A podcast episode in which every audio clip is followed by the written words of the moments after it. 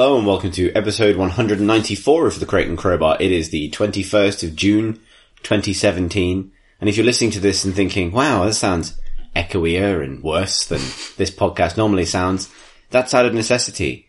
Because rather than record this in my office, which is hotter than the surface of the sun, uh, we've decided to record this in Tom Francis's living room, which isn't. Uh, my is Chris Thurston, and on this episode, I should have said this already, I am joined by Tom Francis. Hello. Because it's his house. Tom Senior. Hello. Because it's not his house. And Philippa Warr. Hi. Because she just got in the car with me when I left. Oh. You're expecting to do this alone, but we were just That's how you get on the Crate and Crowbar for future reference. If you ever come on. No, don't come to my house. It's really warm, and that will cover all sorts of other mistakes um, as this goes on. That's not the news, though. But one of those mistakes could be that we didn't find out if there was any news. Indeed. Um, Other than it's really warm, what is what is going on? well, there was a bunch of controversies about um, mod stuff. So GTA 5, uh, or Take Two rather, um, issued a cease and desist against the OpenIV. mod for GTA 5, uh, which is a kind of like, I think it's described as like a backbone mod that a load of other mods use. And by shutting that down, they effectively kill modding on the GTA 5 modding scene. At least that's what people are saying. Um, and in response, players have been giving it negative reviews on Steam. Uh, and that is now, its recent reviews are now overwhelmingly negative. Um, and interestingly, I heard that there was a similar kind of reaction to the Skyrim, um, or I guess uh, Bethesda paid mods thing that they announced at E3, um, where people were down were negatively reviewing Skyrim. Um, and I saw somebody claiming that Steam had been deleting those negative reviews. And I looked on Skyrim's page and didn't have many negative reviews recently. Um, so I actually don't know if that's true or not, but um, I'm saying it anyway. but yeah, this is, I mean, that's an increasingly common form of protest, kind of has been for a few years now, is just uh, review bombing um, a game. And I was trying to figure out how I feel about it, because on the paid mods thing, I'm actually kind of in favour of it, or at least I think it's um, it can be a good thing, and it'd be worth trying with uh, with a game. Maybe Skyrim isn't the best fit because it's got such an established modding community. Maybe it's better to do it with a new launch. Um, but I think it could lead to good things, and I think modders, you know, uh, if we can get to a system where modders get paid for their work, that would be better. Um, uh, but the GTA modding shutting down thing, um, I think I'm kind of on the side of the angry internet mob because uh, it depends on technicalities of it. But I was just trying to think, like, I don't know what the legal situation is at all, but just kind of the is it right or wrong to distribute a thing that you can use with, you know, is is it at all reasonable for the maker of a game to um, ban people from making things that modify that game? And uh, to me, it seems like if you're if you're taking bits of the game, like assets and code and stuff, and changing them and then redistributing those change versions, that is just like copyright breach. Like that's taking someone else's work, modifying it, and then doing whatever you like with it. And I think it's basically reasonable that it's possible for people to restrict that. Personally, I think they shouldn't. Um, but in fact, in terms of like what the law should be, I think if, um, it's probably reasonable to say you can't take copyrighted material, moderate it, modify it, and then distribute it just however you like, and be totally immune to any consequences of that. But if they're distributing something that just works with the game and doesn't actually include any of the Rockstar made stuff in the actual thing they're distributing, I don't feel like they have a leg to stand on. I mean, I'm sure like the end user license agreement, you waive away any rights to do anything with it ever. Um, but it doesn't seem reasonable to me to shut people down from um, just distributing a thing that, yes, interacts with this game, but doesn't actually include any um, any of its own assets. I think from reading bits and pieces about it, Take Two was saying things like it was because some of the things that uh, OpenIV takes advantage of are some of the things that enable people to cheat in the online side of things. Um, although I think they were like vague enough about that that it's up to where you stand in the basic thrust of the argument as to how believable you find that. Um, and I think it it's has also tied into um, plans, possibly by that same uh, group of people working on OpenIV to add Liberty City, I think, as a playable area Oh, or right. something. So I think it's a kind of it's a thing that has some valid concerns in terms of business and copyright protection or rights protection in general, but it's the way that Take Two have handled it has done nothing but garner ill will, and Yeah. it's that thing of because we talked about it, we talked about it in the other podcast I did today, um, the RPS one, and I was trying to remember the phrase for when you bring. I don't know, like a flamethrower to an ice cream fight or something. Like, uh, what is that phrase? like, you know, but where you bring a, thing knife that to a is so. gunfight? Uh, no, it would be the other way around No. Into a knife fight.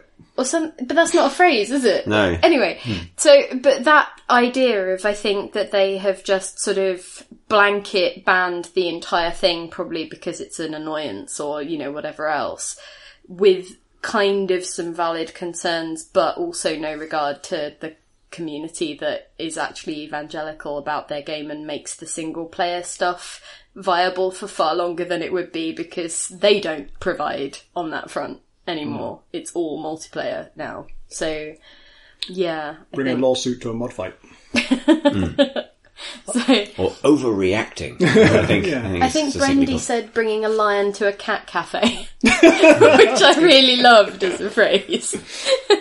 It's odd they're doing it now after you know these mods have been around for years. Uh, I wonder if they're setting a precedent for uh, their future online games, like Red hmm. Dead and things like that, where now they just want to crack down on that and make sure that the the next iteration of whatever comes next, or probably Red Dead Online if it comes to PC, um, they can just go in right away and shut down all of these these mods that might jeopardize its security. I mean, given how hu- unexpectedly huge for them even GTA Online was, and how much money they made from hmm. selling hmm. things that in could hypothetically be mods like skins and cars and stuff, I can see that they maybe don't want that to even have an inkling of an ecosystem in the future. Like, Yeah. just kill it now because But like cheating is also a legit problem. It is, in it is, certainly, GTA but, Online. yeah. But I think so. Another phrase that I can't quite remember is that thing of if you only have like a spork, everything looks like a spork or something. You have a hammer, every you problem know, looks like a nail. Yeah. yeah, If you have a spork, no problem looks like anything. it's like, I don't know what to do. Everything seems unsolvable. I can sort of solve everything. But you know, they they've got cease and desists at their disposal, so sure, fire off a few of them, and they've also shut down a bunch of um, cheat sites as well. I think in the same like breath of of Litigation. heavy-handed corporate Hmm. legalese. So you know, it's there's some valid and some absolutely garnering no goodwill whatsoever, and trying to apparently crush the community that evangelizes for you. So nice one. if you have a bull, every fight looks like a china shop. Mm. I like that. I don't know where I was going with sporks because I was like, I knew I, I was fairly sure it was hammers, but then I thought maybe it was screwdrivers, and then I was just like, well, it's definitely not sporks, but maybe I'll just see what happens when I start on that like route of Uh, Sporks was the Alanis Morissette line. got ten thousand sporks. she just needs porridge to to like deal with now or something. I don't know. Is that the news? Have we newsed? If, if all you've got is a trolley, every problem looks like two tracks. One of them has three people. It looks like a train is going to hit a fat man. yeah, exactly. Um, what were we talking about? Yeah, that seems like news. Yeah. It's post E3. We did it. So, yeah. Uh, there was also it was kind of weird, um, uh, but there was a, like a really huge TF2 patch today, I think, or um, uh, in the last few days. Uh, that wasn't like one of those big named updates. It was just a patch, but it was primarily balanced stuff, and it was a huge list of balanced stuff and really big like rethinks. They just several weapons they just completely started again from scratch and just totally changed how they work. Um, and I was reading through that today. I haven't played it long enough to kind of really uh, have an opinion on the changes or anything. Um, also, I haven't played them, which is probably an essential ingredient. Um, but it's got a, it's got a good. Um, it was like the patch list, the change list is a good read. It's uh, for each problem they start with here's what we see as the problem with this weapon. We think that, uh, for instance, the Sandman is a, a weapon that the scout, uh, unlockable bat for the scout, where you can hit a baseball at people, and if only if the ball has been traveling for like two seconds before it hits them, does it stun them, and if it stuns them, then they can only move slowly and they can't fire their weapon. And everyone's hated that forever, as far as I can remember, um, because having control taken away from you is horrible. Um, Is and it beaning when you hit someone with a yeah, baseball Yeah, probably. ball? I think that came up in Futurama once. Before you have this baseball bat, every problem looks like a bean. Um, so they they and in the change list that starts with um, people find people have always hated that this takes control away from you, takes away your ability to fight back. If it happens to you, there's no, no real solution. You just um, have to take whatever's coming to you.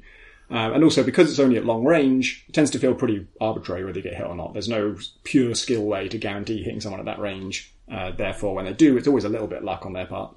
Um, and so they set that out as their objective, and then they go through the changes they made to it, and um, the changes that now it doesn't take away your ability to fire. You can still fire, um, but they've made it uh, the effect triggers with less flight time, so you don't have to make be so long range with it. So it's slightly easier for the scout, uh, but the effect is less severe. Um, and then I think the ball regenerates a bit quicker or something. And so for each one of the weapons they go through, they do it that way, and they explain what their goal is, how they've um, uh, what their idea is to to fix that, and then the specific changes it actually boils down to. It's really cool. they do that on um, for the for the bigger or the more um, the the changes that they want to highlight on Blizzard's Overwatch patches. They'll have like developer notes on particular Oh, yeah. Segments to give a bit more flavour or explain what their thinking was. And uh, it's been a while since I sat down and read League of Legends patch notes, but they used to do a similar thing where they would actually at least explain the thrust of what the changes were to champions or whatever else, just to guide people. I, I think maybe when you've got such a vocal community, you want to set expectations or you want to seem like you were humans trying to do a thing, Yeah, which is uh, interesting that Dota really doesn't feel the It's need the exact to do opposite. that. If we have like, a single anonymous designer, you'll never find out who he is, and we will never explain anything he does. and it will be 0.2 of a change to a thing and figure it out. You occasionally get the little jokes in Dota patch notes that show that someone's listening, but like that's like wonder- trying to pulse through a jumper. I'd be really. I'd be really interested to know uh, if that's an intentional decision by Valve. If there's if they've talked about this and they've decided for Dota it's right to not explain it, and for TF2 it's right to explain it, or whether they're just different people and they have different opinions on this and they just do their own thing. I suspect, um, not to get into the Dota wang of it, but I suspect that because there's a thing, quite a well documented thing, where when you explain the intended, um, you know, the intended Effect. effect of a patch, you can almost have that effect without then deploying the patch in terms of the game's metagame, because people will stop playing. This was proved with Oh, yeah, StarCraft. I think. But People will, no, it's- well, there was a league thing Maybe- where yeah. they included a patch note for something that ended up not being shipped in the patch, just I think through oversight or something. But people w- noted the change in their play. You know, I think it was a nerf to a character or something, and they were like, "Oh, you know, mm, feels different." You know, that kind of. And so I think it depends on the type of the game. Um, TF2 has, you know, it's, it's probably a little bit easier to lay out. This is what we'd like this weapon to do. This is the problem with it. Whereas like, you know, MOBA changes or RTS changes tend to be extremely granular. It's like this unit turns around 0.3 seconds quicker now, which means that over time it probably does like a 30% more damage or something because it can track a target quicker or whatever, whatever the actual output of that is. But the moment you start laying this out to people, it probably makes it can maybe imbalance things if if people over overvalue certain changes and things. So Yeah. Dota always just leaves it as like it's like scrying tea leaves. You it just the patch is there, the numbers are there, and people just sort of pull from it what they want. I wonder if they would like in an ideal world rather not even have patch notes. Just say changed it. Take a look. Let's Figure see it out. Because I can imagine, I can definitely imagine some uh, very you know data oriented people at Valve kind of seeing, explaining your intent to the to the user as polluting the data. If, you, if you're saying like, because I imagine what they, the first thing they do when they launch a patch is watch very intently what happens and see you know what does the win rate hap- go up like for this character that we buffed or um, you know we hoped that this would make this character more useful. Are people picking them more? Um, and uh, initially that's going to be if you tell them, oh, we made uh, this character stronger, then yeah, everyone's going to pick. More people are going to pick that character because they want, at least want to check out those changes. And I, I guess probably for the after you change the game, the data is just garbage for a while because it's just going to be people experimenting. But if they didn't announce it at all, um, I guess you'd still wouldn't get data right away because people just wouldn't know what the differences are. They take a while to just find out and learn to experience. But it would be interesting. You'd definitely get different data. I think um, laying out the pure, the mathematical nature of the changes, literally what values have been changed and to what, is the closest to neutral you can get while still giving people something. Like, because the other side of it is it's not just data driven people at Valve. The community is, is terrifically data driven. They provide an API to that community so people can data mine the hell out of every match that is played. Mm. So the sort of living game of Dota is, is a kind of repository for information for both the community and the developers in terms of like what's popular and what's going on. And the moment someone with authority at Valve steps out and says, this is what we want the game to be, it kind of ruins that pool because part of the game is figuring out, trying to solve it, right? Like it's supposed to be this huge unsolved problem. And so the developer can't give any clues because that kind of spoil it a bit. Like, you know, It's interesting to me because League tries to have the best of both worlds because they are a lot more. Mm, I don't want to say dogmatic because it's not quite that, but they have a very definite idea of how the game should be played and what they want to do to improve it in certain ways. So you know they'll um, patch uh, they'll make a patch so that the early game is more interesting and they'll explain to people that that was the intent and I think there'll be a certain amount of fulfillment off the back of having explained it and people reading into that and uh, obviously if it really didn't work it wouldn't bear out eventually but I think they are happier taking a lead in shaping the game in a way that doesn't fit Dota but I'm I'm actually really interested in the idea of patch notes and where it came from and how it evolved. Like has it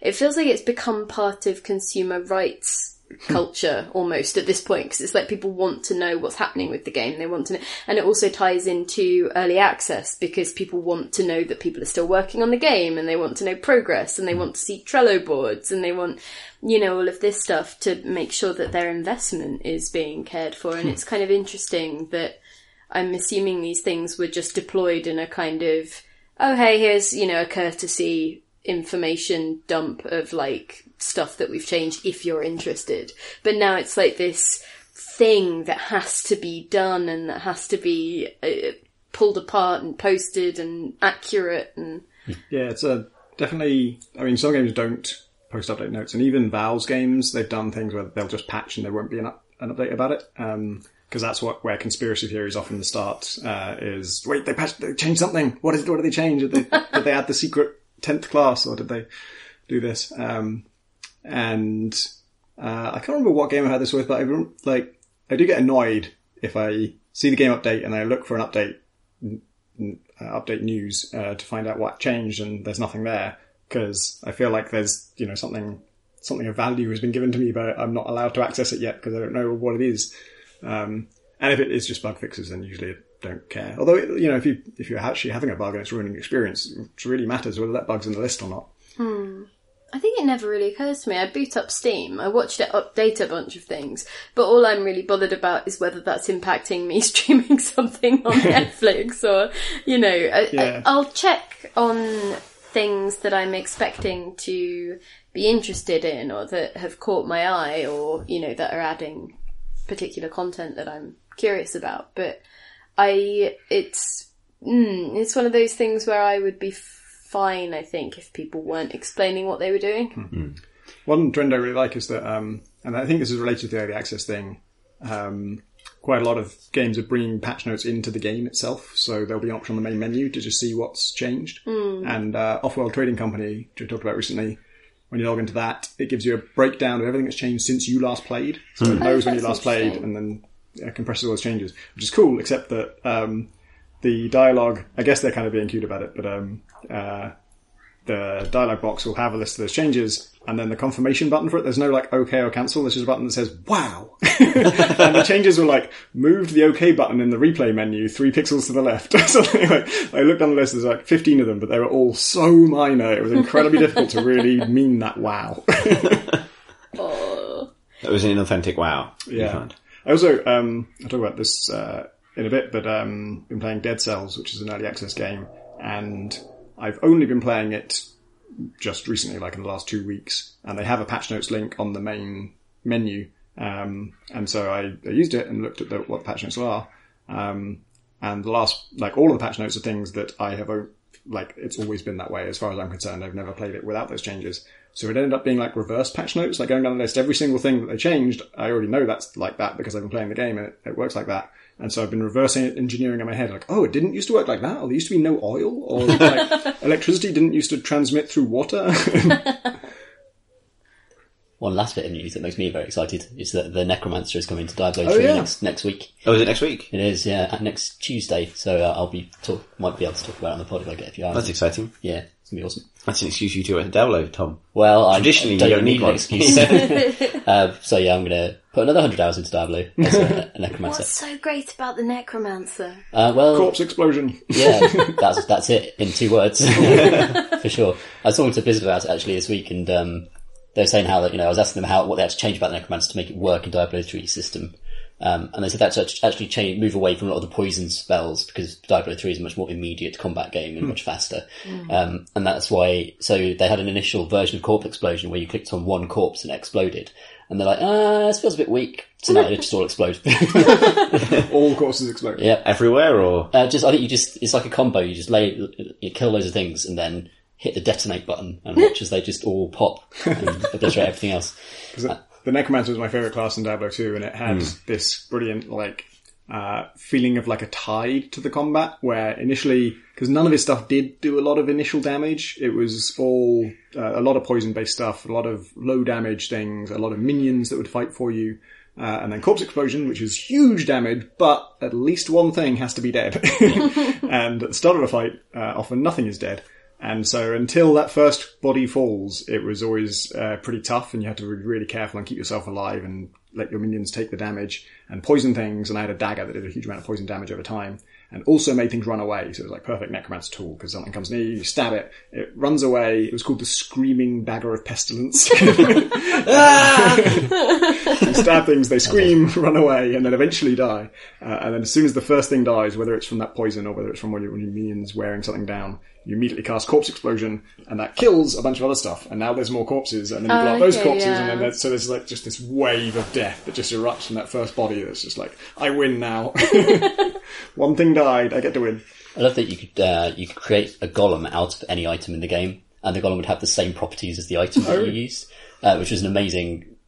Potentially just impossible to balance skill that I don't expect to see return, but it was amazing in Diablo 2. Because there was something like that in Dungeon Siege, where um, you had a golem and you could feed it items. And it was kind of what you did with your trader trash. Instead of selling it, you could feed it to your pet. And yeah, it would gain some of its properties. So I think if you kept feeding it weapons, it would get more attack. And if you kept feeding it shields, it would get more I defense. really like that idea. It's raised on a diet of shields.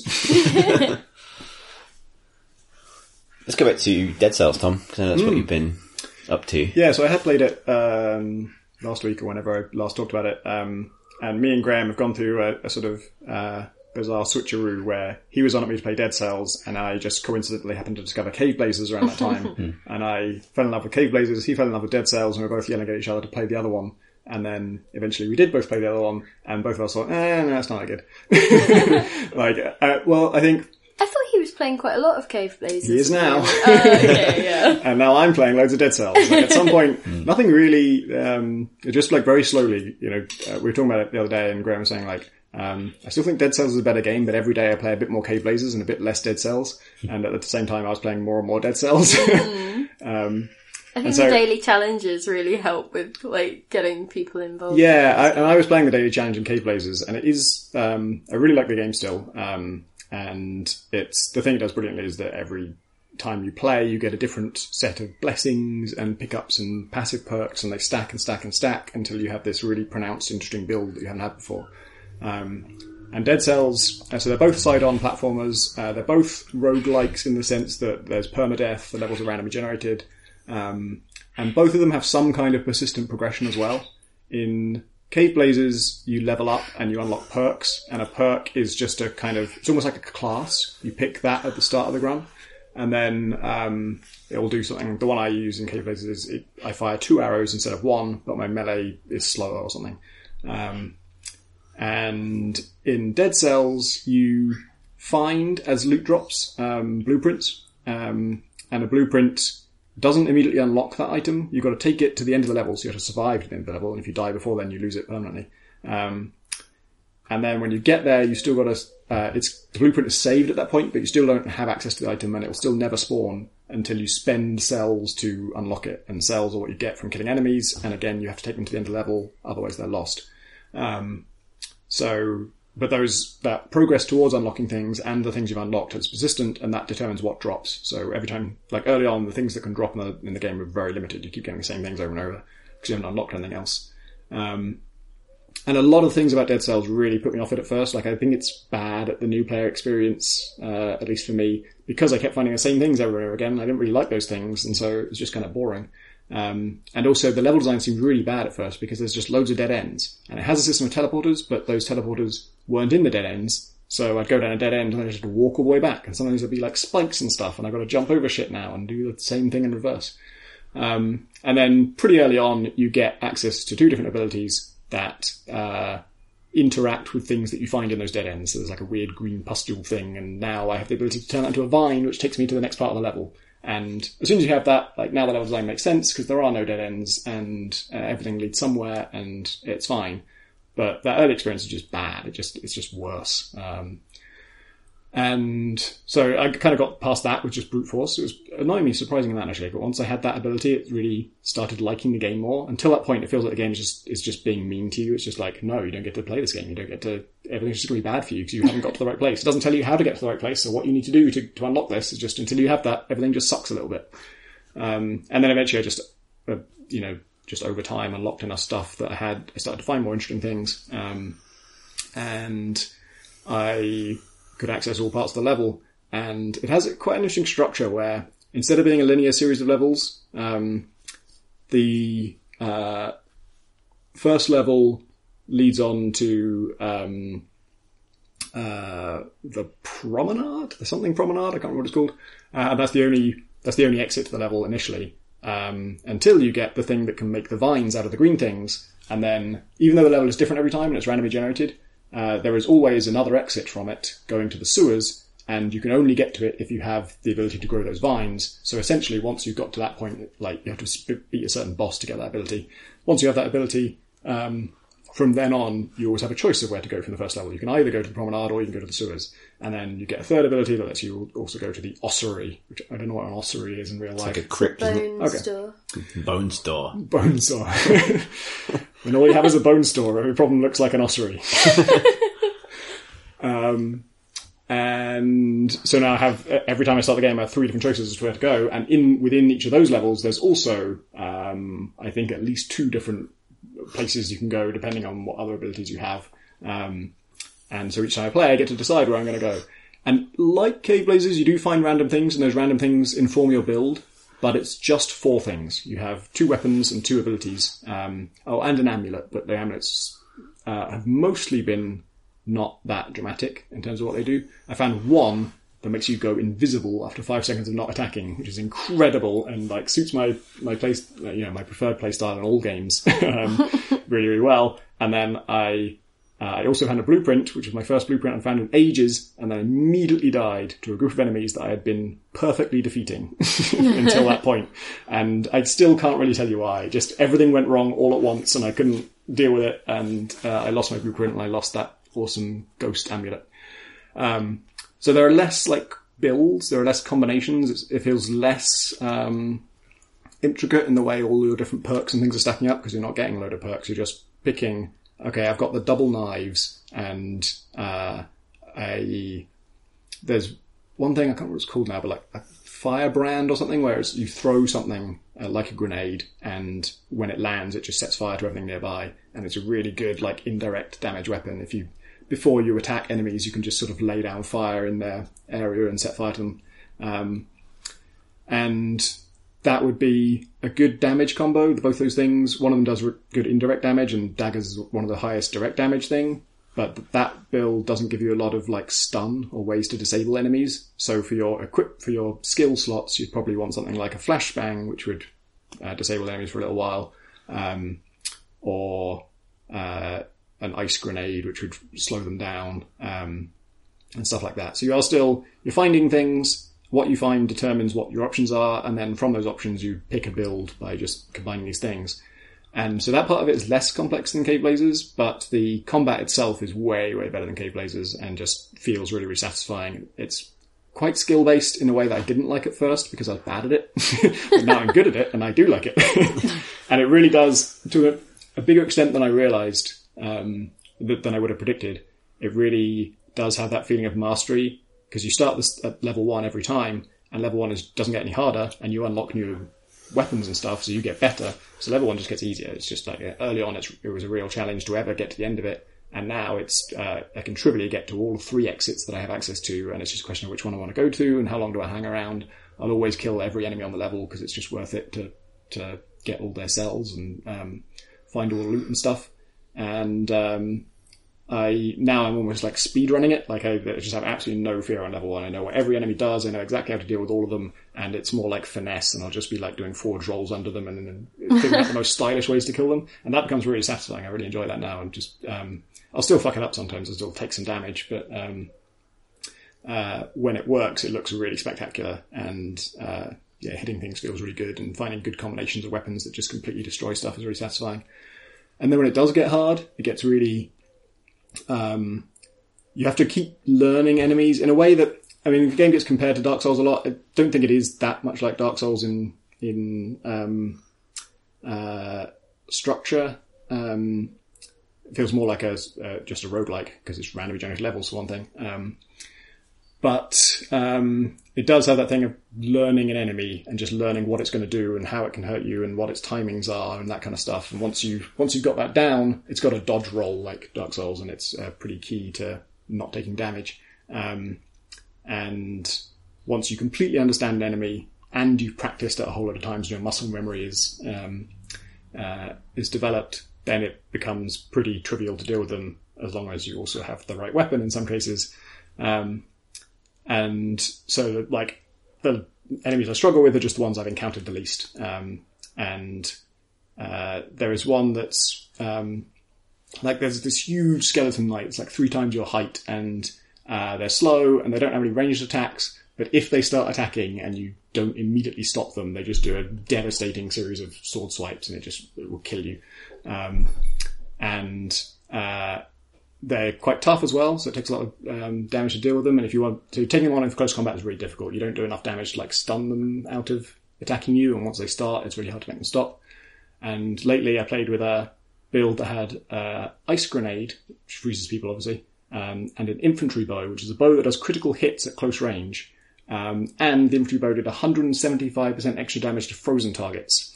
And so it's a little bit elaborate to like hit someone with a grenade and then also get to point blank range and then also fire your bow. But if they're frozen, then it's fairly easy to close that distance. And if I froze one of those knights and then walked straight up to them and shot him point blank with a bow, it literally just killed him in one hit. and it was so satisfying. It's just like, it's a, it's a critical hit. This bow does great critical damage. They're frozen and it does bonus damage to frozen targets. And, uh, that was just like a really satisfying build. And then I've had other builds where like, um, still with the infantry bow, um, and with a sentry, which is a thing that you throw out and then it'll attack enemies, but you have to stay close to it to, to keep it firing. Um, I that was dealing with most thing, most things for me because you can just hang back and place a sentry where you need it. It will shoot some things, and uh, if it doesn't kill them, you just throw out another one. They're free. It's just a cooldown.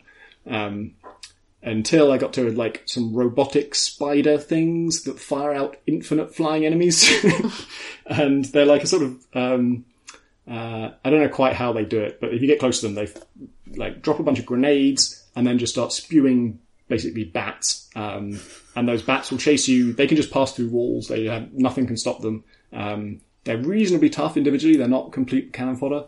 Um, and they'll just be like you know, 12 of them in a batch. And after you defeat those, it just spews out another 12 and it doesn't seem to have any kind of limit.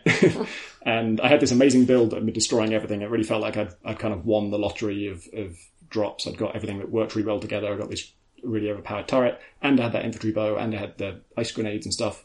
Um, and then suddenly hit this enemy that was just uh, you know, with any other build would seem impossible, and with my build was still incredibly brutally difficult because hanging back and throwing a turret doesn't work when it can just produce infinite flying enemies that can chase you down. And fighting those things, you can just about do it, but you're always you're usually going to lose some health, or you're going to um, uh, it's going to be a struggle, and it can just do that all day. So you can't really get into that situation where you're just killing the things that it produces. You have to get to the him, the, the, the thing itself. Um, and that's terrifying because it can also drop grenades on you, and right around it are just endless bats. Um, and my infantry bow that does critical hits at point blank range, whenever you do a critical hit, it goes into slow motion. So I'd be like running in, dropping down to this thing's level, throwing an ice grenade at it, dropping down a turret to try and hurt it, um, hitting it with my daggers, and then double jumping back out as the bats all spewed out after me, frantically like firing arrows at them and trying to freeze them, and then jumping off a ledge because you just have to get as much distance as you can to kind of give yourself some space to deal with them. And then while I'm jumping off the ledge and sailing through the air, shooting with my bow, and every time it hits, because they're flying right in my face, it's point blank range, so it's a critical hit, so it goes into slow motion. So diving through the air and every now, like firing like 10 arrows, each of which goes into slow motion and kills the thing. Just like fucking amazing. And then I died. Because it was really, really hard. It sounds more like Diablo than Dark Souls. Yeah, when the Necromancer thing was announced, um, uh, I, you know, had just been playing Dead Cells at that time, and I suddenly thought, like, I think I want Diablo to be like Dead Cells now. it just, like, the combat is just really kind of meaty, and and every enemy feels substantial, even when you get to the point where you can easily defeat them. And I sometimes feel with Diablo like they're so cannon foddery and so kind of um, uh, they just kind of float away when you attack them, like the weaker enemies anyway. They are until then they're not, I guess. When you get like the, the thing Diablo does, or Diablo 3 does with the stacked modifiers on high level enemies, where it's like, oh, this yeah. guy is just Oh, yeah. going to, you know, you're fucked basically, because he's terrible. There's one guy who's gold and leaves a trail of fire behind him and is creating infinitely spinning lasers and, you know, Yeah, I love the guys who chain. Uh, uh, they must get together beforehand and like chain each other up with fire chains, and it must be like quite an organisational process to like, get that all set up. remember who your buddy, uh, no, not you too. Yeah, don't wander off. The fire chains will bring you back. yeah, I, I played Dead Cells a bit at um, PC Gamer Weekender and immediately loved it because uh, I just love the pixel art and how it looks as well, which is got over Caveblazers, which is very um, uh, I don't know how to describe it. Rudimentary. Rudimentary, yes, perfect. It's very Spelunky one. Yeah, but worse. Yeah, it's um, it's got a strange tone actually because it kind of yeah, it is uh, pixel art and it's very kind of I would call it blurry pixel art. Everything's uh, there's loads of shaders going on, there's loads of filters and things, and um, uh, your head is very indistinct. It's kind of like a point of light almost, um, and in fact, it when you when you start the game, it's not there. it kind of grows out of you uh, in a weird way. I guess maybe it's a cell. I didn't really think about it. Um, but it has a strange tone because it's very dark and gothic, and the, the levels, the, the settings for levels are, you know, like there are literally two different kinds of sewer, uh, and the rest is castles and crypts. Uh, so it's incredibly traditional. Um, but then it also has like a weird strain of humor in it, like not necessarily in a good way. it's a little bit um, uh, pop culture referencey. Like there's a pair of sandals that let you kick people and interrupt them, and the tagline on them is "This is Dead Cells," all in capital letters. Right. Like this is Sparta thing. And it's like "Mm, it's not. It's not funny, but it is a joke. Yeah. It is a, oh god, I was about to say 10 years old, but I suspect that's wrong. Who knows? Someone does. Probably got 20 years. No, 15. 15 maybe. Really? Yeah. Um, the you can also this is completely unrelated to everything else, but you can select your diet in the options menu, and that determines they're very rare, but there are health pickups. And uh, I completely forgot I'd done this, but I, when I saw that option in the menu when I was just setting up like sound volume and stuff, uh, I looked at the options and it was like uh, omnivore, vegetarian, vegan, fruitarian, uh, monster, and so of course I chose monster, and I didn't think about it again. But um, when I you know, I played a bunch and then went back to that menu, I remembered that I'd selected monster and then thought, oh, that's why I keep picking up like guts. that's why this whole game I've just been eating guts for health. Because I told it I was a monster. and so I switched it to fruitarian now and I'm just finding cherries. it's good. All in all, Dead Cells. Yep. Yeah. I actually, Tom mentioning that it was at the Weekender made me click that that was the game everyone was going on about at the Weekender. Yeah, there's a lot of buzz around it. Ah, Yeah. right. That's why. Yeah. Really satisfying combat, like immediately satisfying. Uh, like hitting a thing feels really nice in it. Yeah. Which is what you don't necessarily get from Caveblazers. And they explode into gems, which you do get from Caveblazers. Hooray. That uh, you know, two column diagram we're drawing, or you and Graham have been drawing, coming in handy. Tom, S. Hello. What have you been up to? Uh, let's start with Tekken 7 Okay. to completely change genre and tone and everything. It was also at the PC Gamer Weekender. It was. There you go. There's a segue. It's not important. Uh, the PCs that they were supposed to be on broke, so we had to get in an arcade machine. And then people were all tweeting snarky about it, like, oh, it's supposed to be a PC gaming show. anyway, it's out now. In summary, Tekken. Tekken 7 um, is, like, it should be the kind of accessible counterpoint to Street Fighter, um, which I tried to learn last year, uh, but found it just such a, uh, so irritating to pull off just the most basic kind of Hadouken or, In, in Street Fighter. yeah, uh, the towards down, down towards, The squat circle and stuff. uh, all that stuff. Like, I, I can't be fucked with that anymore. I've discovered, and I actually, uh, I, I got like a, a stick thing from the office, um, and tried to do it, like, and it was easier. But I, I kind of wanted just to be able to execute what was in my mind rather than having to go through this muscle memory learning process, which I just don't care about anymore and don't really have the time to do. Um, and Tekken like, it, it should offer that, and it does offer that if you put a lot of time into it. Uh, but holy crap, they hide it behind a story mode that is just utter, utter drivel. Absolutely abysmal story mode, which is all cutscenes that really get into the lore of Tekken, uh, like Heihachi and his son, and like the whole devil lineage that goes back generations, and then like, you know, oh, which is fucking stupid anyway. but it's not stupid in an entertaining way because it just goes on and on and on, and in such a self-serious way that is it's infuriating. And the fights themselves are like one round in a, a kind of a, a burning building or some set piece. And then you don't even have to do any moves because it gives you shortcut button presses to do the attacks. So if you want to do like a like an upcut or a fireball, well, you don't get that many fireballs in Tekken, but a kind of special move, you hold down the special move button and then press a face button like Y or B to do that move in story mode. And it ends up just being, it feels like you're just not playing the game at all. And it's also teaching you nothing about how the game actually works when you go into a competitive environment. Uh, so it's it's it's got no tutorials. it's got a training mode where you can kind of go through an in, like incredibly long list move list, and if you want to, you can do them one by one to learn how each character works. There's no sense of kind of what each character does, or what their called vibe is, or their style is, or how you're supposed to play them. There's no hooks at all for new players. Which for a, a system like a common system like Tekken, which is way more accessible and readable um, for people like me than something like Street Fighter, feels like there's a huge missed opportunity there for them to have actually made it. It feels like um, Injustice Two just came out, and that's seems people seem to like that. And never, ne- sorry, Nether Realm, not Never Realm. Uh, so who the people who also did the new Mortal Kombat game seem to have carved out that niche for themselves now. Is like we make the silly, spectacular fighting games that you Yeah. play if if Street Fighter is intimidating. which are, are still competitive if you're like, at my totally. level, and you know up to probably like an intermediate level. And just because a, a, a beat 'em up lacks that you know top tier esports Street Fighter level thing, like it could still be really fun, especially like if you're having a like an evening around with friends and stuff. We got quite a lot of mileage out of Injustice in the old flat. We did. It was brilliant. It was perfect for that. And you know, Tekken is 100% should be that game. And the game they've made isn't really like That's a shame. which is a shame. Uh, though I'd, I'd say that, like, having played quite a lot of it, because I, I am quite a fan of the Tekken series, I've played them since like two.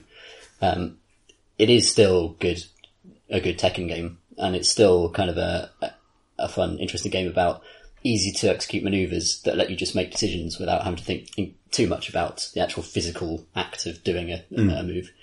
Uh, and there's still lots of, you know, instinctive uh, interesting stuff about you know keeping your distance and learning the distances that different characters can affect and that kind of thing. Um, so yeah, it's it's been an interesting experience to go back to it. Weirdly nostalgic as well because you see all the same characters come back, but in slightly different haircuts. Um, so Paul is still in it.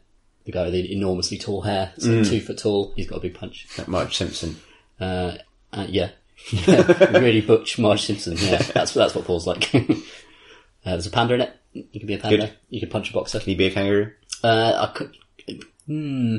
No, I don't think you can be in this one unless it's like a skin change. Can you be like a little dinosaur man? No, Gon is gone. Gon is gone. Yep. Thank What? The dinosaur's called Gon. Okay. There's like, a, tiny two foot tall orange dinosaur called Gon who was the most irritating Best character in Tekken. also the best character probably in Tekken 3 or whatever it was.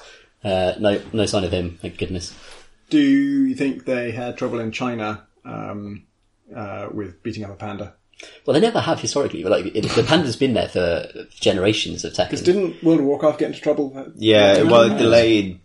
Um, fun World of Warcraft fact that I discovered when I interviewed Jeff Kaplan recently, weirdly, um, was that the Panda race, Pandaren, was supposed to be the Alliance race in the first expansion, um, uh, Burning Crusade. And when that, and they got quite a long way with making that, uh, when they were told that they couldn't do it due to, for cultural sensitivity issues. um, at which point they had to find something else, so they added the Draenei instead. Right. So, and then subsequently something changed, and you know, five, six years later, however long it was, Mists of Pandaria added them. But yeah, who knew? So China just sort of. I think there might have been some. I don't know. I think I think you. It's not you can't depict pandas at all. It's something about the context in which they're depicted. Hmm. There had to be Draenei in the world first. Maybe the can't do it. pandas were really racist in that version of the game, you know? Maybe they were just dicks. Yeah, God knows. I mean, like, I well, they are they are they are depicted as like drunken brawlers, like the, the brewmasters of of Warcraft. So maybe that was part. I, am I'm completely speculating. I have no idea. Um, but obviously, there's something something is fine about Tekken that isn't wasn't fine about Sam Didier's Panda people. Yeah, it's hard to tell why, because, you know, Butch Marge Simpson beating the shit out of a panda isn't a great, a great, great image, really. Not good optics. Well, maybe it would just be like, well, if the person playing the panda were better, then, Yeah, you know, fair. it's like Yeah. get good panda, you know, rather yeah, than... The panda deserves this, China. Like Come the on. pa- well, no, but the Panda has panda has like the tools uh, uh, to free itself from this situation, It's whereas very much like real pandas, you know, just can't be bothered. They have all the tools necessary to not be in the situation they're in. But they just decide not to. exactly. Lazy They'd rather do forward rolls and eat. What, uh, one good wouldn't? thing about uh, Tekken uh, 7 actually is the treasure mode. Uh, you can uh, fight uh, an Like infinite treasure? string of people for treasure that you put on your character. And it can range from like neon glasses to like wearing a, a, a kangaroo on mask on your head or just complete outfit changes. Could you be a panda with a kangaroo mask then? Uh, I believe so. Yep, that seems legit. thing you could do in that game, uh, and that's really fun actually because it just kind of, uh, you know, the, this incredibly self-serious story mode, and when you actually go into treasure mode, it undermines all that. And when you go online, everyone has just like ridiculous versions of characters. Like I thought, like a, a mostly naked boxer with with an actual stag's head. Uh, and I, I I didn't even recognise which character it was to start with, but it was deeply strange and very very entertaining. So something good to go for it. nice. What else have you been playing, Tom? Uh, I've also been playing Nex Machina. Have I said that right? Who knows? Who knows? Nex Machina, which is a twin stick shooter, was released this week, and it's fucking brilliant. Really, really great uh, game about playing a man in a helmet who can shoot infinite lasers, fending off infinite waves of uh, robots that can also shoot lasers uh, that mob you endlessly. Tell me more. Uh, well, Top down? uh, it's top down, so it's a yeah, it's like a bullet hell type deal. Uh, but on like little arenas that are just probably slightly slight, larger than the size of your monitor, and then when you uh, and there are humans wandering around who are these, these kind of burly lost dudes in green outlines, and when you plow into them, you rescue them, and uh, a woman goes hostage saved, and she says saved. Uh, it's really I've not figured out why Really yet. saved that hostage. saved him right in the face. hostage saved. Uh, and uh, the faster you collect the hostages, you get a multiplier for that, which is exciting. Then you get a multiplier for killing things, which is even more exciting. And there are just lasers everywhere all the time. And you, it, it's really, uh, it's brilliantly designed because you can tell when a, like a shmup like this is good because you feel as though you're just on the edge of spiraling out of control. You're just really, you're in the zone and you're, you know, just dodging impossible odds and there are just a hundred things on the screen swarming towards you and you're somehow finding a way out and around the corner and, uh, then you, you find a, a super bomb and you let that go and everything explodes and it's just this kind of cathartic but really intense, almost like trance inducing, uh, movement of colours and lights that is really exciting and that is beautifully paced because once you've cleared one little kind of uh, broom, your dude blasts off and just goes around a corner and the, the kind of geometry of the world makes no sense. You're just kind of going like a cube, around this giant cube for one moment, and then down in, underground for another, uh, going from room to room and it gives you these little fast bursts of like five minutes of intensity, then a little kind of 30 seconds of relax and then back into it for five minutes. And it's, uh, it's just absolutely fantastic and absolutely loving it. It's the best one of these I've played in years. Rad. That was awesome. Very, very good. It was Nex Machina, right? Next Yes. Machina. Nex, as in Nex as in N-E-X or Nex as in N-E-C-K-S. Uh, N-E-X. Deus Next Nex. Machina. yeah, exactly. Deus Nex. uh, the other thing to say about it is that all its explosions are, are voxel driven, and because modern CPUs can make like, fucking zillions of voxels, they have some of the most satisfying blocky explosions in uh, a game I played in ages. Nice. Very, very good. Who's it by? I can't remember at all. It's someone who's good at this stuff as well. Someone good at this. yeah, show notes people. Awesome. That sounds great. What you've been playing, Chris? Um, so, w- well, uh, Pip and I have been playing the same thing, or a little bit of the same thing. So we're going to talk about that. It came out a couple of weeks ago, which is uh, Dota 2's PVE mode, which uh, Player versus environment, environment. Seems weird. Like you're really punching the grass. Or Yeah, grass puncher. Um, it's called actually, well, it's called Siltbreaker. So yeah, literally, Closer to the truth than I uh. Siltbreaker is a guy, uh, a big fish guy who's bad. Um, but um, law, man, it's law. Um, but essentially, this is a something that they sort of touted that was coming with this year's uh, International Battle Pass, which is um, the sort of mixed kind of betting book esports compendium thing they released to raise money for the international. So it is a paid thing. The minimum you pay for it is like And seven. Valve. It's not just to raise money for No, the international. uh, no, of course. Um, so thirty percent of it goes to the international prize pool, or so, or the other way around. Twenty-five percent usually. Okay. Um, yeah. So some proportion of it goes to the international prize pool. I thought it was thirty, but maybe I'm getting that confused with Steam. Not usually. Um, and um, and yeah, so um, it's they advertised it as as a sort of it's this is Act One of a multi-part sort of co-op challenge mode, and Dota's had things like this before, like seasonal events like Wave Survival and stuff against minions and things, and this is the most substantial thing they've done. Um, uh, it's really nicely presented initially in the um, you it incorporates. They've been doing brilliant comics for Dota for a long time because they do really great comics for TF2 as well. It's just something Valve do weirdly well. Um, for the first time, they brought them into the game client, so that before you click Q for the first time, you can read through a comic that explains why you're doing what you're doing, if you want, to, or you don't have to, or while you're queuing for the game. Um, and then there's loads of loads of new UI and animations, a huge map that this thing takes place on as you sort of roam with your party of four from like through forest doing quests, MMO style quests. It's gained an MMO style quest UI. Like there's loads of work and like loads of new animations and new monsters and enemies and, and things. Um, which is obviously pretty impressive. However, and it's a huge however, I think they have, and I see if you agree, Pip, I think they've pitched the entire thing at completely the wrong difficulty level. Too hard or too easy? It's easy? absolutely nails hard. no. Like, it had the potential, I think, of being like a way in for Dota. Yeah, I Like, was kind of thinking thinking, that, like, yeah. maybe I'll Okay. play this. nope. Oh, no. Like it's um so the best way I describe it is it feels like they have been playing MMO raids and specifically Destiny, weirdly. You heard that feeling like someone at Valve was like, I want to make a Destiny raid with lots of different boss mechanics and things that happen in it and a, a bit with traps and a bit with this and a bit with that. But they've, the only version they've made is the nightmare difficulty level mega hard one. Um, and it would be a really easy thing to have not gotten wrong. Um, I think because, Um, so there's a bunch of things that are frustrating by the way it's designed. One is that a it's it's mega hard. Like the first enemies that you encounter in the game, um, when you first sort of aggro them, they have like a kind of like a slam attack, and that will easily take almost like four fifths of your health bar in one go, and they come in groups of three. So if you charge into the first group of enemies and think you'll just tank whatever they do initially, you'll instantly die. It'll kill four of you, like straight away.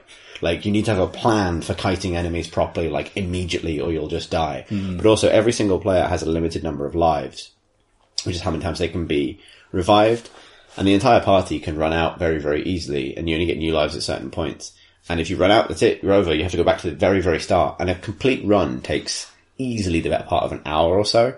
So if you wipe totally on a boss, like it took me a long time to see the third boss, but it's a grind every time to get back to it. Because it's so hard, like an MMO, you kind of have to cheese every encounter. Like, you know, you can't pick for the entire pool of Dota heroes. There's a limited set that they've designed for this. They haven't changed anything about those heroes, but, you know, there's a pool that are approved for use. And it feels like there are right choices out of that lot because some of them can handle those situations better or can cheese certain things particularly well. Uh, and you do get gold and can pick, buy items to your character like in the main game. But some of those items feel like horrifyingly mandatory because they allow, they enable cheeses that make things much easier. And you only get like a reward for playing like a, a cosmetic item or something if you win, which you, I never have. And so like, I don't know if this matches your experience, but, but like when we first played it, I think we were all taken aback by like, we were so d- dived into it, like they've added the fun thing, let's jump in. And then it was just, it was just, And smacked in the face. yeah, horrible. I don't know because I played it before, um, just once on my own because I was writing the news story for work and needed to dip in, and it it's not so much the difficulty that I object to. It's boring. It's actually dull to do. It's dull to grind your head against. It's dull to play, and I think that's the part that I find unforgivable. Like it's not it doesn't reward you coming back in and trying again and there's no feeling of oh but it's a nice environment to explore or it's a fun setup. What it does is it drags you round a sort of dull rainy forest full of waves of enemies that aren't very interesting to fight while your teammates if they're not on voice comms with you, they will just ping the map. It's the worst thing for just encouraging people to map ping because it's like, oh, we should go over here and you'll just get ping, ping, ping, ping, ping, ping until you do someone's bidding.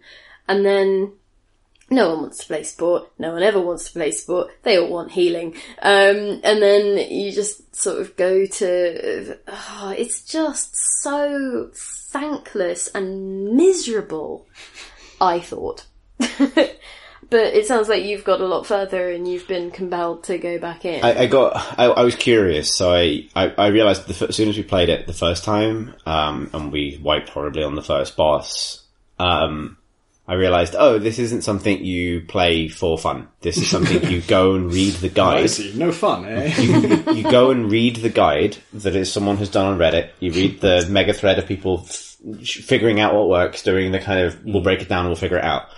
Find the nice friendly person who's written the 500 word, this is how I got to the end. It's actually a lot like trying to crack a raid. Like, you know, it's that kind of like, this character and this, you know, pick this character, make sure you, every team member pulls loot on them so they can get this item fast. This will enable this cheese on this boss, which will give you this thing. Hmm. And they kind of find the, the lock and key.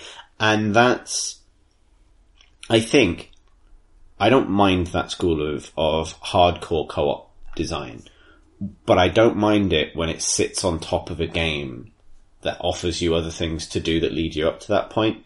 Like, that kind of difficulty is most often found in MMOs where there's a vast other game. And the very hardcore kind of raiding pinnacle is there for mm-hmm. people who really want to commit to it and really want to find it. And often those raids are available in like lower difficulty settings as well. But some people enjoy the challenge of like, how do we break the one that the developers have thought we can't do, you know? So I get that. But this feels like it's only that. And because Dota's other mode is like the most unforgiving multiplayer game in the world, it's like, there's no, there is no kind of like knockabout, you know, it, shows that there's potential, I think, for a knockabout co-op mode in Dota. but I don't know why, like, I don't know why it wasn't like, you can play it and it has a moderate difficulty and there's no life restrictions, so you can play it with your friends and you will see the entire thing if you persist. Um, but if you want the good rewards, like the, the rare cosmetics or something, then you have to beat it on hard Yeah. mode. That would have been fine. I don't know why it's it's only hard mode. You know what I mean? Like that seems like that's such a huge misstep to me. And admittedly, this is only like part one of X, two, three, don't know. Two, I think. Is it two? Uh, I it felt like so. two, just based on the timing of it, because I think it expires as well when the international goes Yeah, because away. part two is next month, I think, or the end of this month. Right. Um, but yeah, it, it just it's a strange missed opportunity because actually, like you know, you know, the version of Dota that Pip still got on your laptop is to preserve a PVE event called Wraith, Wraith Knight. Knight, which was genuinely fun.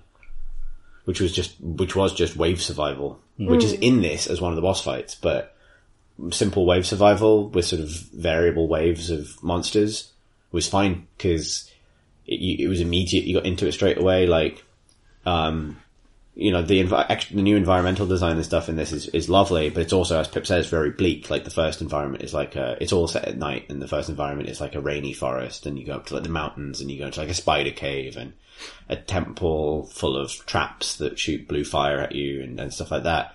Um, none of it is like, you know, amazing to look at, and and particularly because um, like this year, every international has a theme. Previ- well, actually, no. Previously, They've had a colour. well, last year was desert because it was gold and desert theme. But so- like they've they've had a colour for Yeah. years, and then they've now started fleshing that out because the battle passes got so enormous. yeah. So yes, last year's color was gold, and that came with like desert themed stuff. And this Hmm. year's color is like turquoise, and it's all ocean themed stuff. So the new terrain, so which is like basically terrain in Dota is like a skin for the map because the map never changes, but you can get like a total skin. Uh, Pip, you did an article about the new one because it's under the sea, which is an amazing thing to do to that map, which is just to put the entire thing under the sea, basically. And there's done one which is like a hedge maze, like that kind of thing. It looks really nice. In um, StarCraft 2 as well, noticed when watching some pro games, some of them are just underwater. And it affects nothing except when things die, the ragdolls float up towards the camera. That's awesome. There's one zero G Destiny map where that happens, where anything that's still Oh, alive yes, doesn't yeah. Doesn't just ragdoll, but things that have died just stop to float off, As as, if as if gravity is a function of being alive. yeah, that PvP map where it's full of really narrow corridors and uh, they're just full of corpses in some fights is quite strange. yeah, it's great. Uh, is it, this is um, definitely a missed opportunity for, for me because I I played loads of um, kind of skirmish versus CPU matches of Dota, just trying to get into what it was. And I really enjoy the way it feels and plays and how responsive it is, and the abilities were exciting to use. And I remember just like webbing up half the map as Broodmother mm. against the CPU. Really, really fun.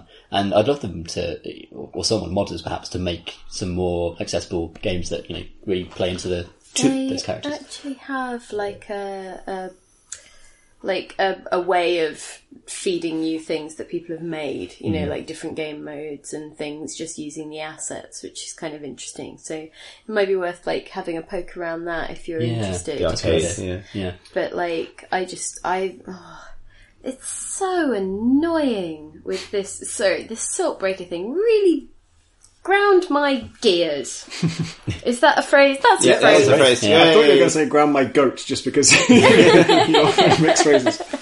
but um yeah I, I think it's just that frustrating thing of it it feels like I mean, Dota has a reputation of being this difficult thing that, you know, doesn't want you to play it and you have to mm-hmm. sort of get in there despite its best efforts in a lot of ways.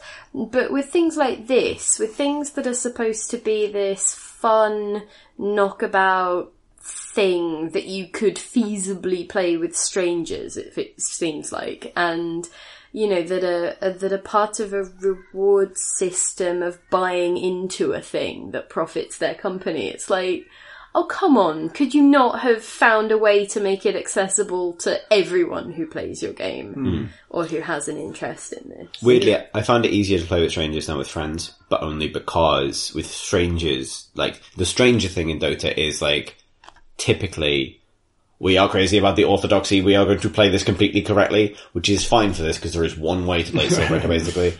Um, with friends, you get like, I would like to play the character that I like. Nope.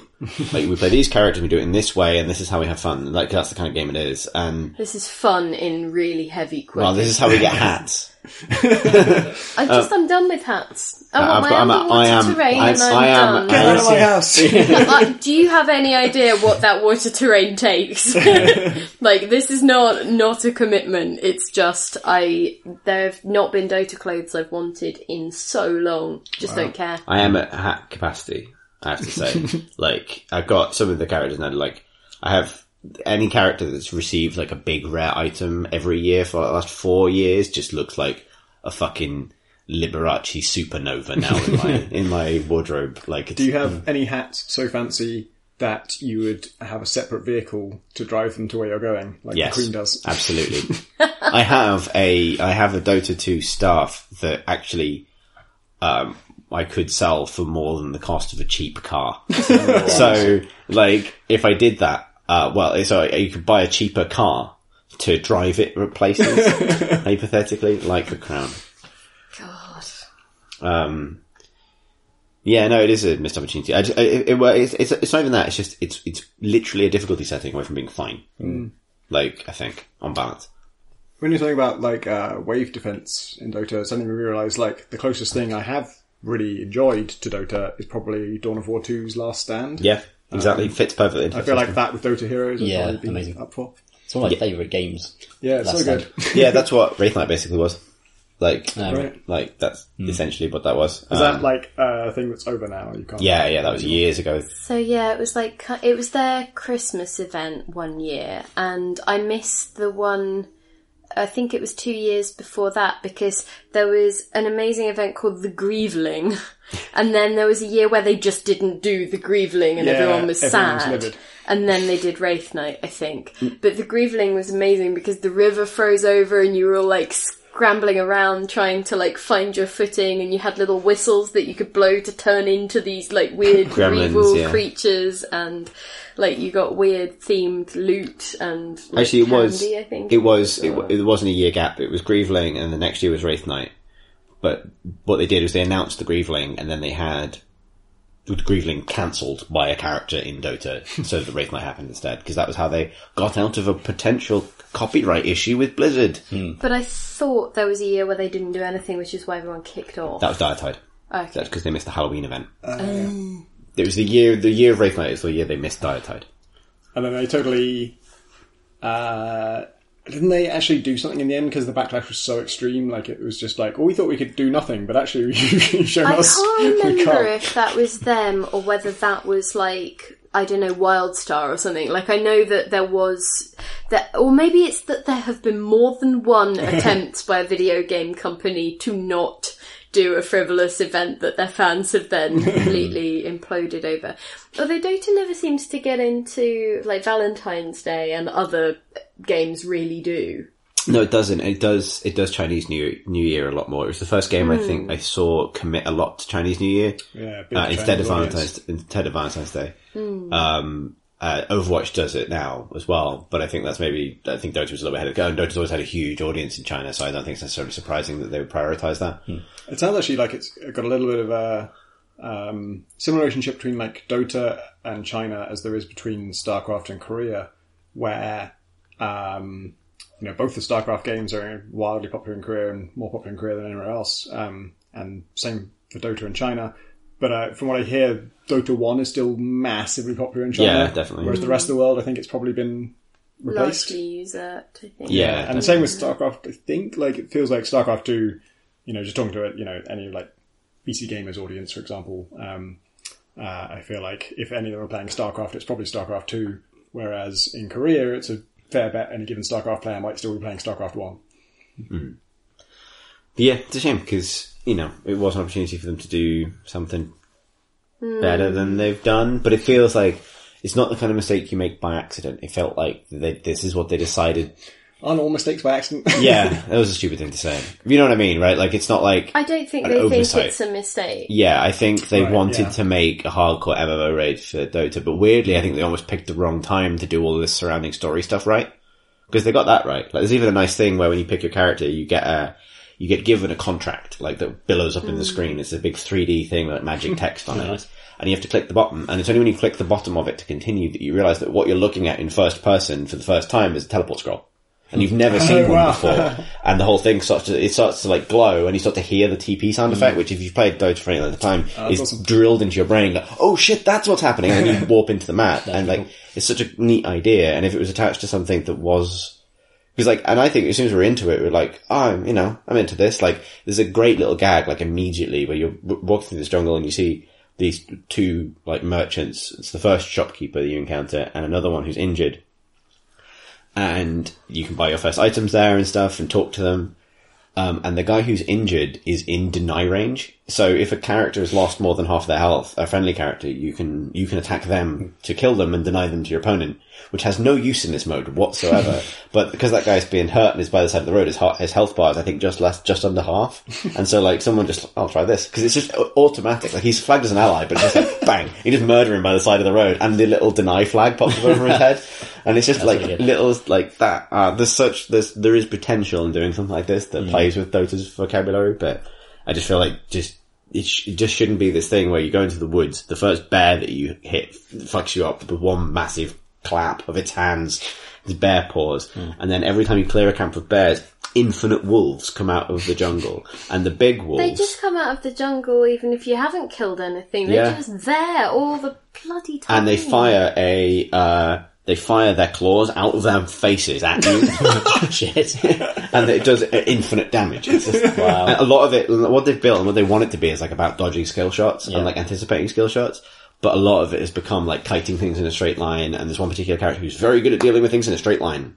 And that character is fucking amazing and is normally a support in Dota and in, in, and in, uh, in Siltbreaker is just the king of the earth. like, um, I don't know. I think I just really object to it because for me, Under the Sea is just such a fun sounding thing. And like, it's also a really common prom theme.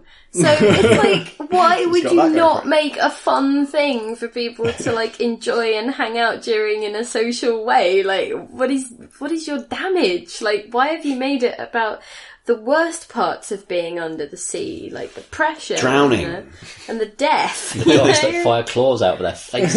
I know. It's weird, like, weird actually, yeah, animals that particularly- will mess you up. Because given that this year's theme is under the sea, they had they added under the sea terrain, and the entire plot is about someone escaping from an undersea prison. Hmm. It's conspicuous that the entire thing is set above ground, and even in some cases in the mountains. like, It's upsetting. yeah, I can understand why people's cross about this.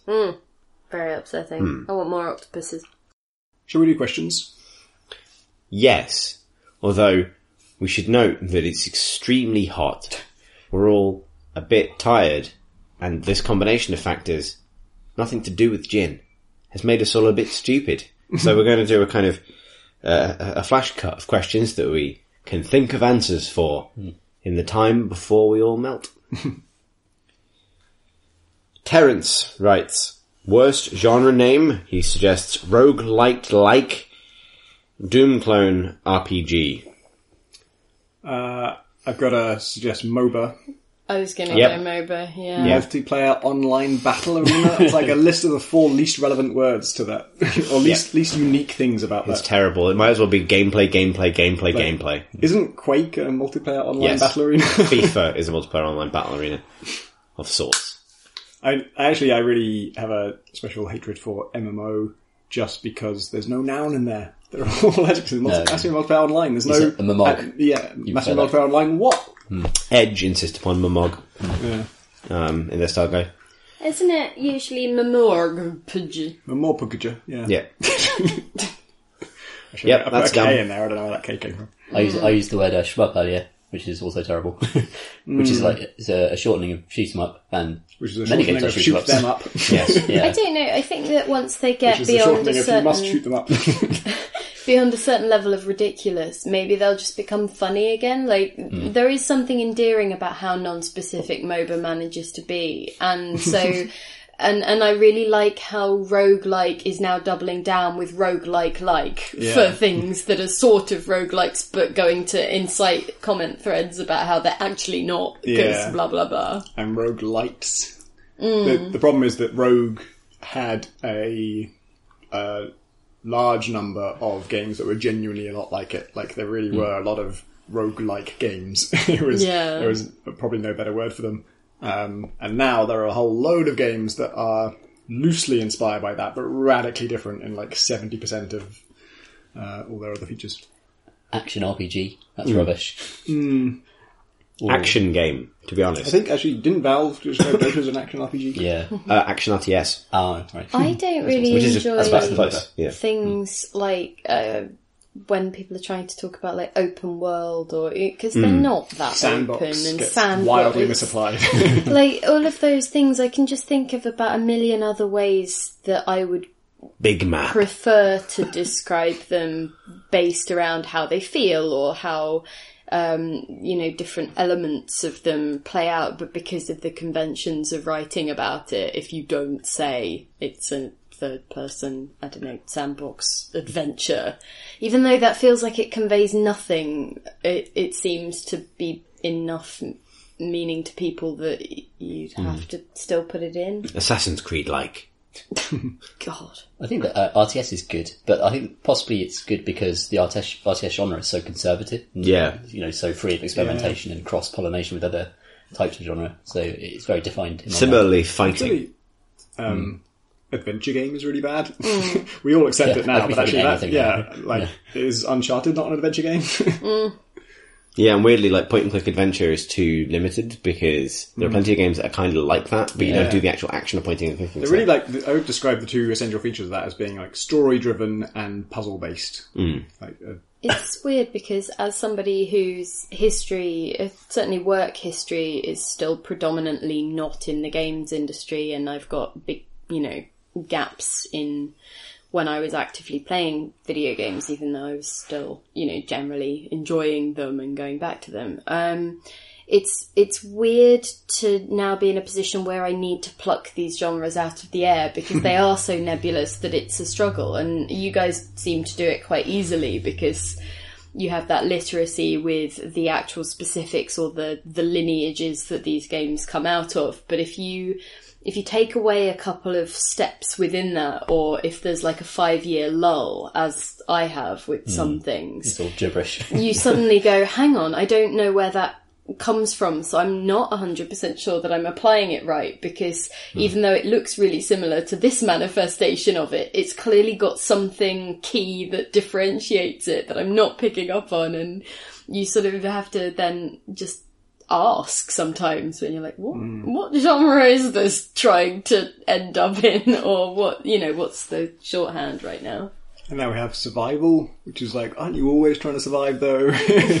in most games, That just means Tetris is a survival game. yeah. it just means game with a food mechanic in it. Yeah. That's what that means, really. Sports. Any sports. Um, our next question comes from Zed, who writes, What are some prequels that equaled or bettered the original? Uh, I've got to say, Deus Ex Human Revolution. Uh, not 100% equaled, but very, very close to as good as Deus Ex 1, which is uh about as high a watermark as you can have to, to live up to. Um, I was actually reading a thread. Uh, it's, it's like Reddit's games subreddit, which is the kind of the more discussion news oriented one, not the meme one.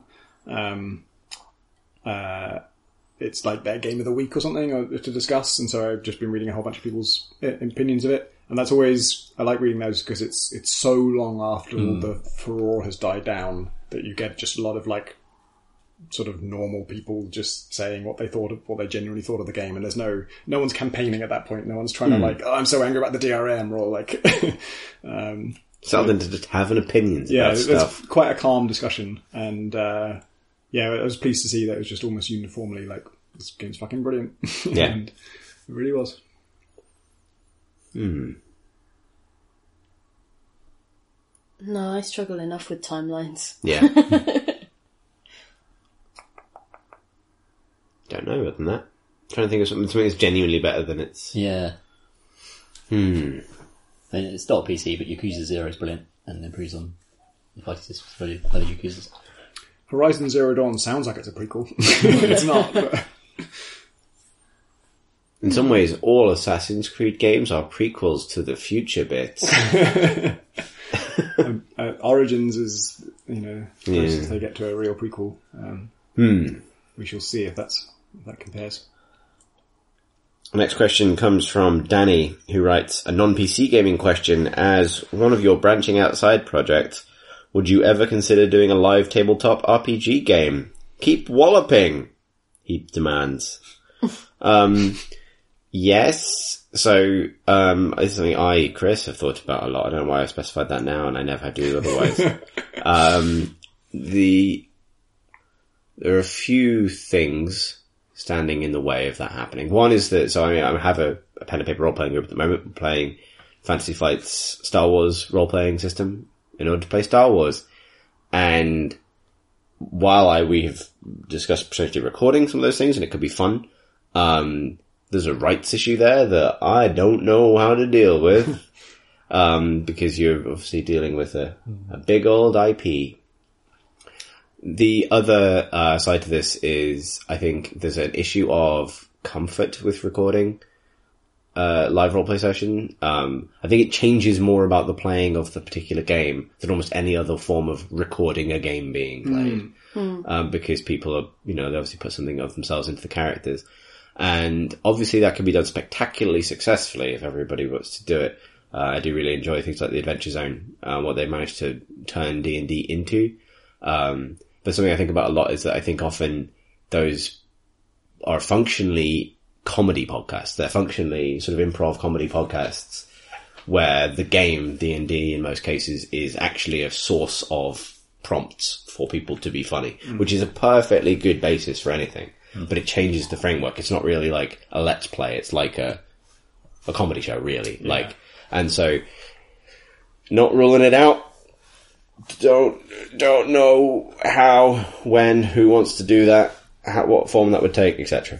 I think, yeah, they require a lot of trust for people to let their guard down and actually Yeah. sink into the role playing. I have actually recorded uh, pen and paper sessions before, but it's been because I needed to write up the experience of playing them. So, you know, it's been about getting permission for the people that I was playing with, but also on the understanding that it was entirely so I could remember what we did when, rather than that it would ever be published or public or anything like that. And I think pen and paper is a really interesting thing because more than any other uh, form of gaming that I have played, it has the capacity to make people really uncomfortable or sort of explore bits of themselves or do uncomfortable things. And I think that is, I, yeah, I, I wouldn't want to take that away from people just by making them aware that, you know, strangers will watch and judge and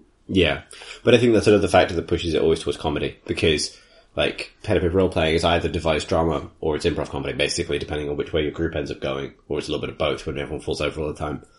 And um, one of those things can be intensely personal and intensely, as Pip says, vulnerable making, and the other one is a big shield.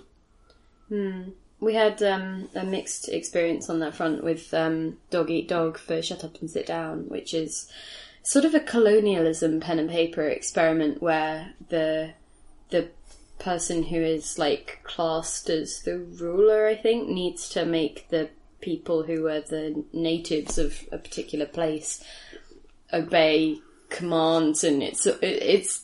I can't remember the exact rule set. I'll dig out the article so that we can put the link in. But it it was such a profoundly uncomfortable experience that kind of started off kind of light-hearted and quite like, oh, you know, it's just pen and paper, it's fine, and then just really went to some intense places.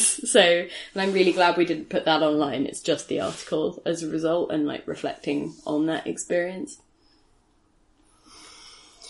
Yeah, so a big maybe. Like, I've got some things I'd like to try, but yeah, those are my caveats. Things like one-off special pods and Bloodborne things and the miniatures monthly stuff is more likely in the time being. Full of a Took writes, Do you ever suffer from game hopping? Lately I found myself playing a variety of games for only 30 to 60 minutes at a time. Can you cure me? I had almost the opposite with Dead Cells and Caveblazers, where I want to play them both, but they require a bit of a mental gear shift. I think not because they're so different, but because they're so similar that when you like, I went back to Caveblazers recently, and I just couldn't pick things up because it's not the same button as it is in um, in Dead Cells, and they're similar enough that my fingers just reach for the, the thing that I was pressing in the other game, and I just eventually had to just change that control and, um, and work that way. Uh, but yeah, you and also muscle memory is a big thing, and you just kind of learn that Dead Cells is better if you stick to Dead Cells, and you just get better at Dead Cells. I sometimes get stuck in holding patterns, particularly with casual games for my phone. Um, so there are a few match three games that I just really like at the moment, and so I actually have about three. I've got three of them and a color matching game on my phone, and they have that gating mechanic where you know you ha- play a certain amount and then it refills over time. Your lives refill over time, um, and so I will play until I've run out of lives in one, then move on to the next and just cycle between them, and it can really while away some time. If And- you put all of their icons next to each other, they disappear. nice. um, but yeah, so that's one way of it doesn't deal with the problem, but it just stacks up shorter experiences, and I sometimes find that that's a nicer way of dealing with it because perhaps either you haven't found the thing that you want to play, or you're just not in the right mindset to play for long stretches of time, and that's when I really love the um the stuff that I find on itch.io or like the little tiny experimental games that people make and that you just pick up on I don't know the screenshot Saturday hashtag on Twitter or something you find out about these things. And so those are actually just really lovely things where you can kind of get a hit of gaming in about maybe 20 minutes or usually less and then just move on to the next thing. And it doesn't feel like oh why can i not get into these things? Why can i not you know settle down for a 40 hour rpg what's wrong with me? It's it's actually a quite freeing oh you know i've played four entire games and it's not even nine o'clock. This is brilliant I get this uh, a lot. Oh, I've had it a lot recently actually. Uh, like the last game I probably got into on PC was Tides of Numenera. When was that released? February. February, yeah. And then um, before that, I really re- uh, enjoyed uh, Horizon Zero Dawn. That was the other one that really got me absorbed. But I've been a bit of a dead zone since then. But I found that um, the trick is to just not play games for a bit. Mm. And then all of those like interactions that you're so used to in games, just walking around and hitting stuff, has become so blasé. Like that gains novelty again. And at that moment, you know, I think that gives you the little impetus when you return to a game or actually get into a game to actually stick with it more because it all feels new again and it feels more exciting than it would do otherwise. Um, and the trouble with hopping around loads of games is that you see more clearly what games do over and over again. You know, the cliches they fall into and the, the patterns. Um, so taking a step back for a week or two uh, might be a good way of solving the problem. Yeah, further to that, and I, I imagine Tom, you'll experience the same thing. My, I don't have this problem since I gained a different hobby. Like, because I spend a lot of time painting now, um, painting miniatures, and that, like, that has eaten into a lot of time I would otherwise be spending faffing. And there's a lot of different forms faffing takes, like refreshing Twitter or just falling down a YouTube hole or reading a wiki, wiki for no reason or, you know, refreshing Twitter more or, or dipping in and out of games restlessly and, and unable to settle on things. And I find having something that I find, um, not necessarily more engaging all the time, but like I get more satisfaction out of in the long run. And I know I get more satisfaction out of it, so I'm more likely to, if I feel like I'm, I'm about to stop procrastinating, I'll just sit up and do half an hour something else. That's meant that when I do decide to put time into a game, it tends to be more substantial and more like, or even if it's not for like for a long time, it'll be like, I am going to sit down and I'm going to play one game of Player Unknown Battlegrounds for as long as that takes. And I sort of have more control over how I'm investing that time rather than doing that thing of dipping in and out, sort of bored, but not knowing how to not be bored. I think it's also though from listening to you chatting about things as you potter around, like it, it is also that you've you sometimes hit on a theme of games or a, a particular game that does seem to float your boat. So it's kind hmm. of a, a, a combination of things because Well, that's what I mean. Like, I've I've always had like the game I'm super into, but what this has happened, what has happened is I've stopped bouncing behind the games I'm not really into. Like, rather than play hmm. something for a little bit that I don't really want to play, hmm. which is what I used to do. I now spend that time doing painting, basically, and that's uh, overall more satisfactory to me hmm. because I get a little plastic man out of it at the end, which no game can do. Apart from those games that allow you to print off your character or Yeah. something. They can do it. Moving on. Simon writes, Dear Crisps and Crapstone, I've been an avid gamer since the early days of the ZX Spectrum. It's high time someone remade Quazatron for the PC. However, the first time I ever played Doom, I discovered that I had a real issue with 3D games and motion sickness. First person games are the worst, and most are unplayable for me. Third person is better, but some of those cause me real problems too. I know I'm not alone, because the first thing I do on buying a new 3D game is to search for anti-sickness mods. Often I can find something which makes third person games playable, though rarely sufficient to cope with a first person game. Usually those mods open up field of view and remove camera head bob, explosion screen shakes, and so on. Witcher 3 became playable, Dark Souls 3 did not. In the old days, I could try a demo before buying to check whether a game would make me ill or not, but that's rarely possible now. Are developers and publishers aware that they are missing out on a bunch of potential sales by doing nothing to address these issues? Is it simply not something which is ever considered? Are they not interested? While I accept it may not be commercially viable to research the issue and try to make games which help, it surely wouldn't be difficult to include some basic settings for FOV and camera shake for those of us who are afflicted. Simon. Yeah, luckily a uh, bunch of different people for different reasons uh, are pretty vocal about FOV sliders now, and if you don't have one of those, you'll get yelled at by the PC gaming community. Um, and so hopefully that'll help. I think screen shake is less um, uh, of a mandatory thing. Like when people don't do it, they don't get yelled at so much. Um, and yeah, it's interesting to, to know about that.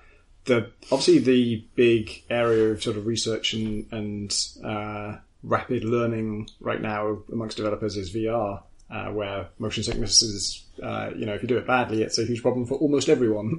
um, Yeah. And so they're obviously doing a lot of research into what does make people sick, and um, and in that discovering that everyone has really different tolerances for this stuff. Um, and so I wouldn't be surprised if, if out of that just comes not necessarily like from an individual company making a VR game, then going back to their non-VR game and fixing that one, but just from um, this sort of common wisdom. You know, the industry does kind of learn as a whole over over time, slower than the individual companies do, but um, eventually there there becomes an established way of doing things that we've learned. This doesn't make people sick.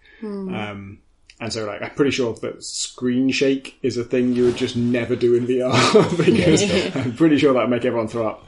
Um, and so that may end up informing uh, 2D game development. Uh, I would say, like, in terms of testing things out, um, you don't really have to be afraid of using Steam's refund system. Like, you just buy a thing, and if you can't play it for sickness reasons, I think that's a completely legit reason to refund something. And it's all automated these days. You, you- I mean, technically you submit a request and it gets approved, but I'm pretty sure that happens without any real human intervention if you have played less than two hours and And you'll owned it for know less than two within weeks. two hours. Yeah, exactly. It's one of the quickest things to check. Mm, that's a very good suggestion. I think um, something that I was going to add was uh, I, I guess it would depend on how much of the stuff that is making you sick is hard baked into the into the technology that is operating things. Because in some I'm assuming it is making available the slider but in others it might just be they would have to recode the game or start from different first principles of animating the character or like how it responds to particular things in the environment but um because it sounds like if some of the things can be modded it within a short space of time of the game coming out maybe those are things that aren't obviously baked in but others maybe a bit more complicated. Um something that I I've found interesting uh, along the research lines is I think someone I think there was a, a paper or a thing a study about how people feel less sick if there's a nose on screen. Like you can kind of see like the the the bit where in reality you would see a nose. So in hmm. VR, you can like make, make out like this tiny shape that you obviously aren't focusing on, but it gives you something, some sense of where your face is in relation to this environment that you're in. And I, I, I kind of wonder whether the equivalent of that is that, um, the reticle, you know, the dot on screen that you, uh, that annoys the hell out of me when I'm trying to take screenshots, but that people do incorporate just for, um, motion sickness reasons. And I, I'm wondering whether it's not necessarily, obviously it, everyone will be different, but I wonder whether mods maybe could make that more pronounced and have an interesting effect or like I, Place I'd it be with a little like nose emoji. Well, indeed. Increase your character's nose size. But you know what I mean? Like, it's interesting to think about what they could add rather than what they could take away and maybe Hmm. have the s- same overall impact on the experience. yeah, just to play a third person game. It's Or just a maybe you could just have an nose floating around. overlay with a nose, you know? Yeah. like, There's a nose watching you, nose watching out. Nathan Drake. Fine. I just feel sick if I can't see a nose at any given time. Being alone is awful. It's like playing, to play The Witcher, like the Geralt's head just has to be facing backwards so you can see his nose at all times. Yeah, he just looks back at you. This is weird because I was reading a New Scientist article today about how we, this sounds stupid, but we can all see our noses all the time. yeah. Uh, but we selectively, you know, selective attention means that we just see a, a, a naturalized field of vision. Hmm. Uh, so maybe it is just kind of putting that subconscious thing back in the game somehow, hmm. actually kind of. Your brain is secretly going, my nose is gone! happened? Apart from my real nose, which I can still see. Yeah. yeah. I'll suppose give maybe that that's the problem, study. because you're 'cause I suppose in VR you can't see your nose anymore because hmm. it's dark in there. Yeah, and. Yeah. and then the other Yeah. thing is, well, they have a We special, solved like, it, guys. They have a special nose guard to conceal your nose. Oh shit.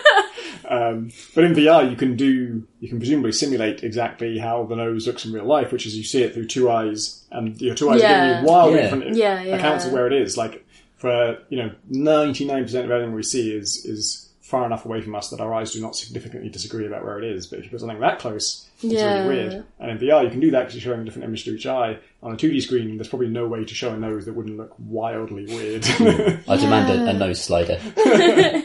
It's weird because I spent this entire conversation trying to look at my own nose with both eyes open. Nice. Yeah. How's that going for you? Yeah, weird. it's simultaneously nowhere and in two places at once. Yeah. Amazing. Um, that's the magic of noses. I don't think we've Hope that answers your question. um, but no, they definitely should put settings in games to pay attention. The same with colorblindness Yeah, or anything sure. like this. Often just Yeah. overlooked. Our next question comes from Jamie, who writes, Dear Crate and Crowbar, this question is mainly for Tom Francis. A while ago, you tweeted a recommendation for a time management slash distraction avoiding app that you'd found quite useful staying productive.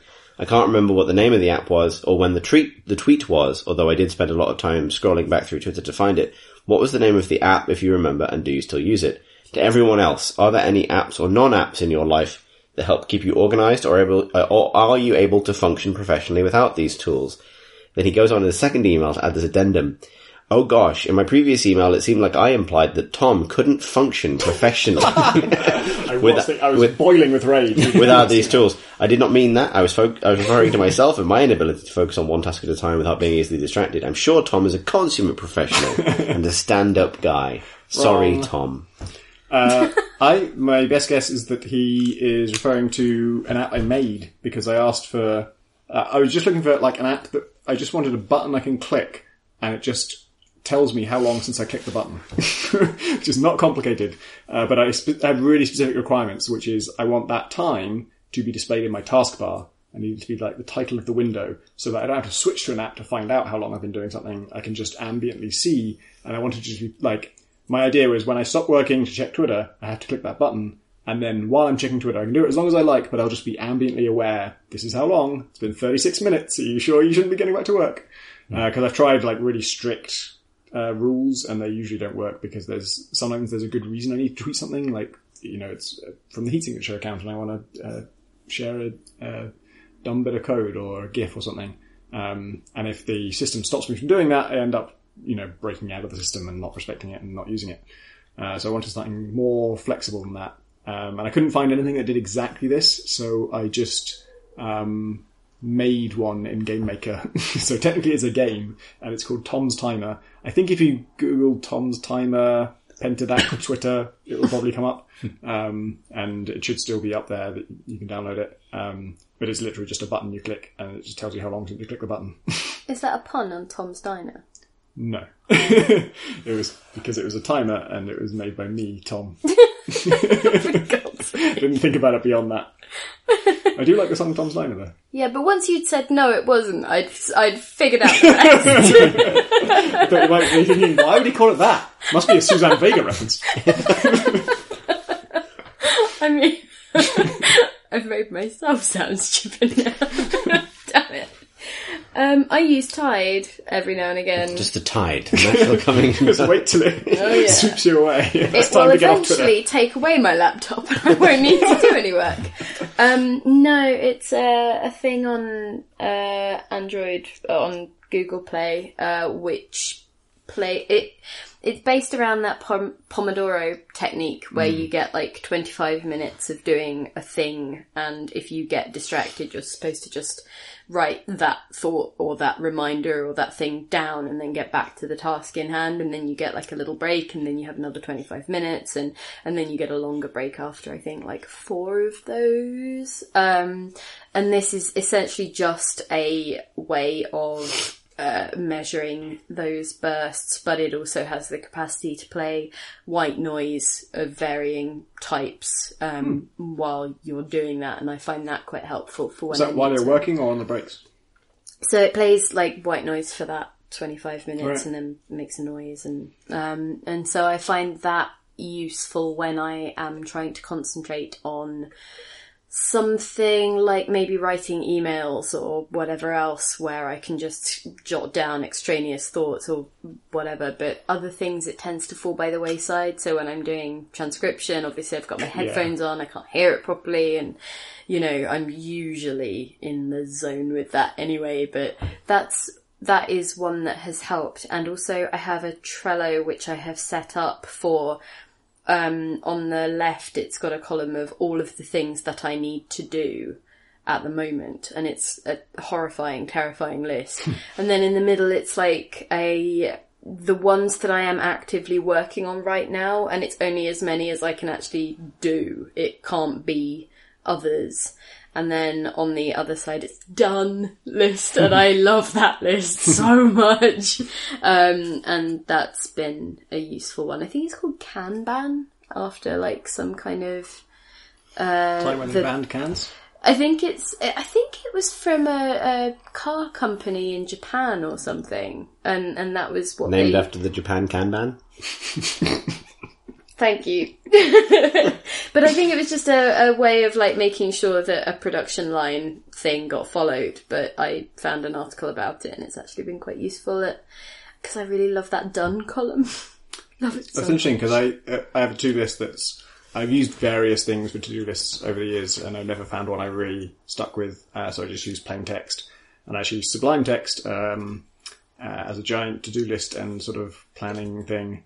And I used to uh, I'd have to do list, and then I'd just delete things that I did, um, and that worked. Uh, but then I it annoyed me that I didn't have a list of all the things I did. I wanted to know, like, I want to see all the things I've ever done. Um, and so I started moving them, like I would have the do list and I would just manually sort of drag them into this done column. And in Sublime, you can like collapse that category so it doesn't take up space. Um, but it was a bit, there was like that interaction is so much less satisfying than selecting something and just hitting delete.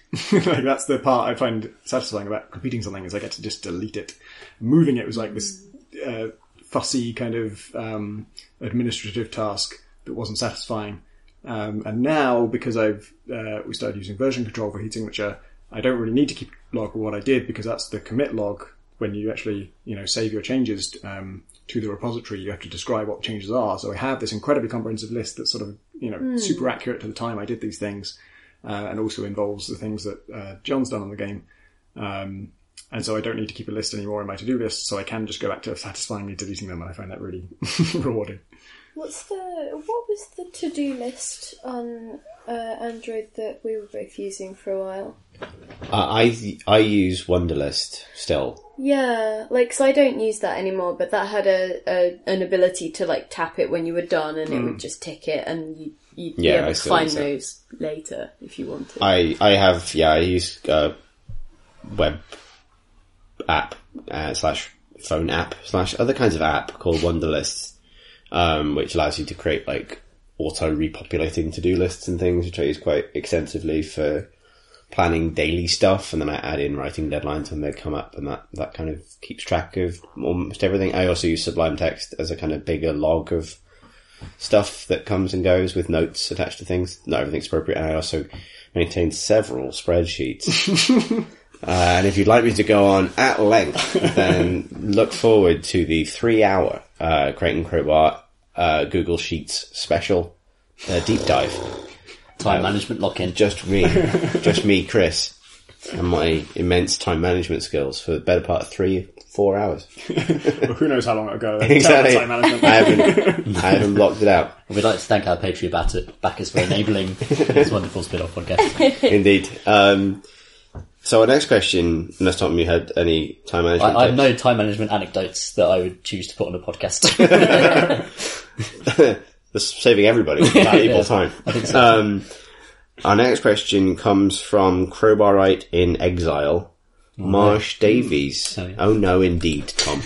oh no. I was, like, It's I, I was like, who banished guy. him? It turns out he banished himself. Yeah. yeah.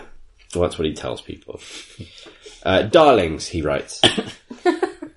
Is he drunk? Yeah. Uh, what was the worst named game at E3 this year? A strong contender is surely A Plague Tale. Innocence. Cheers. Marsh. It's a high bar to clear that one. That is amazing. Um, we couldn't think of many off the top of our head, so I looked up a giant list of all things at, at E3, and my god, is it rich pickings. I, I want to start with one. Uh, Coma Remembered. it's got to be an indie game, right? Yeah, I mean, that's surely the last indie game. Um, uh, Blade Strangers. Uh, there, there are some here that sort of uh, like either great or terrible, um, and I'll read it out anyway. Battle Sloths 2025: The Great Pizza Wars. That's, that's, You could go that's either trying that. quite hard to be quirky, so Yeah. probably fine. Away! Journey to the Unexpected. also good. Um, yeah, Plague Tale Innocence is on here. Um, After Charge. Video game. A dual hand disaster. Track her. What? What? A Track duel, her. hang on, there's at least a lot of, hang on. Is that duel as in two people fighting or Yep. duel as in two? Two people fighting. Dual hand disaster. Yeah, it was like a disaster on both your hands, and then track her is all one word for some reason. Hang on, no, it's a duel as in your hands are fighting each other. Yeah, Okay. okay. track her. And then it's not like tracker, it's track her with an H. yeah. Okay, video games. Uh, Dark and Light, Hmm. which is about as generic as they get. Um, Dunk Lords is pretty good. That's pretty good. Can't argue with that. Genesis Alpha One. Jesus. If it was called Genesis Alpha 1 Beginnings, then that would have been perfect. Just fell a little bit short. in the good category, uh, Golf for Work Groups. Mm-hmm. Really good. Very good name. Uh, I think I quite liked Juggernauts as yeah, a thing. that's it. Um, Kydro the Awakening. Games. Yep. And it continued in this vein. Lightfall. There are some Matterfall. Matterfall. Yeah, Matterfall is something, but it's PlayStation 4, so Guess we'll never know. banished from the pod. Lots of those were not PC games. In fact, probably none of those were PC games. I, I mean, to be honest though, we should have stopped at Coma Remembered. Because that's was perfect. incredible. That is peak video game right there. At least the last couple of years, right? Like, Uh, it's almost it's catching up to amnesia as a trope. Yeah. Comas. It's a form of that. It's like Yeah. I both have forgotten. I've forgotten amnesia. that I'm not awake. Is like, um, yeah. That's not medicine. Neither's or any of the things that happen in comas in video games. I'm pretty sure. Whatevs. All right. Well, next time you're in a coma, but being in a coma means solving a lot of puzzles while running sideways. I'd have a great time. You would have a great time, but I just don't think it's very that would realistic. be my best coma. Live in your In the best top coma. ten, anyway. Yeah. To be fair, to be fair, this industry, if this industry is training you to do anything, it is to build a chart of comas. like there are enough of them. Um, good. Our final question is actually a grudge. And You'll like this one, Pip, because it's about something that you hate. Ah, what do I hate? What do you hate? We can make me make you guess, even though I read this out earlier. Yeah, I don't remember But I didn't think you were, so this is a genuine game. Uh, it annoyed you today? Cucumbers? No. Oh. uh, Windows 10. Yes. Oh, Those are the two. Two possible versions. what do the cucumbers do? Woody? They've both ruined tuna sandwiches. they're awful. What tuna ruins a tuna sandwich? Cucumbers, like if you just had cucumber and no tuna, that's a better sandwich. No, but No, I feel like that's- if I that's- buy a tuna sandwich, Madness. That's I'm a- expecting madness. tuna in there. If you've bought a tuna sandwich and you don't like tuna, that's your lookout. On trade If description I've grounds, you have a bought- point. if I've bought a tuna sandwich and some idiot has bunged in a load of cucumber, that feels really wrong. That No, don't get me wrong, I don't understand why you don't like cucumber, But to- So what's this grudge about cucumbers? Okay.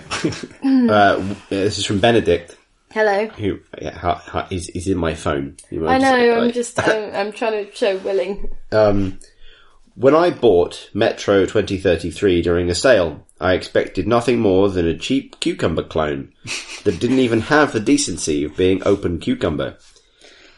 Uh, playing it, however, I was surprised to find one of the greatest cucumbers I'd ever experienced. I Finished hate it you in one so day, much. only to immediately restart the campaign for a second cucumber. I broke my no pre-orders rule when Last Cucumber was announced, and never regretted doing so. Imagine my elation when Metro Exodus was announced at Cucumber with a gorgeous trailer accompanying it, even hinting at some form of open Cucumber format. If I've only, stopped being able to work out which words you're using instead of cucumber. if only on a level by level basis. This elation was quickly replaced with dismay when I read that the game would only be available on PC for Windows 10, a cucumber I've been loath to let into my computer. While it's still early and I haven't seen any hard clarification the Metro will indeed be made available for Windows Cucumber users, it's pretty safe to assume that this will be the case. What are your thoughts on games being used as incentives for cucumbers to upgrade their systems to the latest operating cucumber, barring those who won't cucumber, cucumber, cucumber, cucumber? Yours sincerely, Benedict. Wow, your commitment to that bit was the stomach. stomach uh, I'm done. I'm so done. Um, Good, Jim. I, it's bollocks. This business, this whole trying to. I mean, it makes business sense, doesn't it? But it's it's entirely on the side of the business that the benefit lies. So you know, That, They're that's to do business. Just Cause 2 was Windows Vista exclusive, um, which turned out to be a huge mistake for Just Cause 2, predictably. Um, what I can't remember is, like, how did I get around that? Because I never got Vista. And I don't think I will... Did I wait till I got Windows 7? Oh, I think maybe there's a hack, actually. It tends to come made to it- Steam eventually. Actually, Yeah, It I, I always actually think well. that Steam is too big a marketplace for them to mm. really avoid for But does, time. does Steam allow you to get around OS restrictions? No, but often, like, the benefits to Microsoft of maintaining some stringent restriction are, you know, secondary to the benefits of having a game on Steam where it will be bought a lot by people. Because with Just Cause 2, they claimed developers. that it was, like, technically uh, had to be on Windows Vista. Like, uh, older OSs couldn't support the advanced features it had. So Yeah, they- it wasn't always like say a. Uh, yeah, obviously it wasn't true. but, uh, well, it was using some DirectX features. Like, it was using DirectX um, 10 or something, and DirectX 10, uh, literally, you can't have it on less than Vista. Um, and so that, although it might be bullshit that they made it that way, um, probably it is uh, literally true in that you know every version of DirectX does have a bunch of features and, and things that the previous one didn't. And so if Microsoft don't let you install that on the previous OS, it is technically true that the game doesn't run on that. But they did hack it. Um, there was definitely a, like a, a fix to make it run on Windows XP. So maybe I just used that. Can't remember. But I, I still use Windows 7 on my desktop machine. I use Windows 10 on this laptop. Um, and it's okay, but only because I've like permanently disabled updates, which means I'm incredibly vulnerable security wise. because you can't let them update it, because you can't trust them not to just lose your work when they do. Yeah, you can't trust it not to because you you can't just tell it. Look, I'm probably working. If my computer is on, I'm working. So hmm. you have to wait. It won't accept that as a setting, and so you know, I, there's no point in owning the PC. That that's right. The problem is that, like, for now, you can get around it. There are Yeah. workarounds, but they're very unofficial, and you have to sort of hack your uh, your have OS to to, do it. so many things. And the problem with that settings. is that because they have progressively shut down many of the ways of doing that, that's an extra reason that I can't trust it to update. Even if I could just do a one-off update, I won't do it because there's a pretty good chance that they will have shut off all the ways that I have of preventing it from auto-updating in future, and I can't trust it to auto-update because they've shown they have no regard for my own work or, you know, or things I'm in the middle of. settings. I Yeah. don't trust them with like my with yeah. Anyway, um, and so it's one of those things where I was wondering whether to update to Windows 10 when you know, like when I didn't really know anything about it because I was considering some of the games. I felt annoyed about it. And I was wondering whether maybe I could just update my laptop or something, you know, um, and still play, I don't know, Sea of Thieves or something, because that looked genuinely good. But I think it just, it chafes and it makes, I, it certainly does not encourage me to think well of Microsoft and I, I think increasingly, every time I mention um, my problems with Windows 10 or how aggravating I find it, I do get messages from people saying, "Yeah, but I quite like it," or I think, you know, and, and that's I'm pleased for you. I really am. I just can't stand it, and I. Um, and, and I don't think that's a great position to be in as a provider is basically dependent on people not wanting to or not being able to afford the other options just so they stick with your horrific system. Like, I, I really think that that's poor because as soon as a viable alternative came up, surely everyone's gonna just bugger off, aren't they? Yeah. So, but I mean, Microsoft sort of feel like that anyway, and that's not to blame any single person at Microsoft. I think it's what happens with corporations protecting corporation interests. They lose sight of any sense of realistic humanity.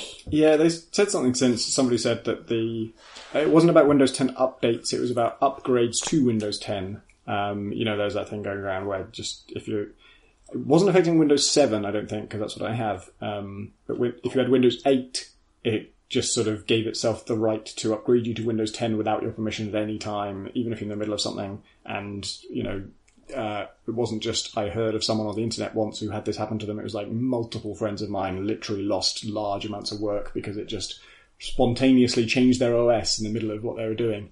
And someone from Microsoft did say that, that in retrospect that was over aggressive. God. it's like uh, it's a bit late now, and also like I mean, how are you not foreseeing this? If you agree that that shouldn't happen, di- didn't you? You knew you were doing it. Surely that's just. I think, I think it's- the only like thing that changes is they realised how pissed off people were.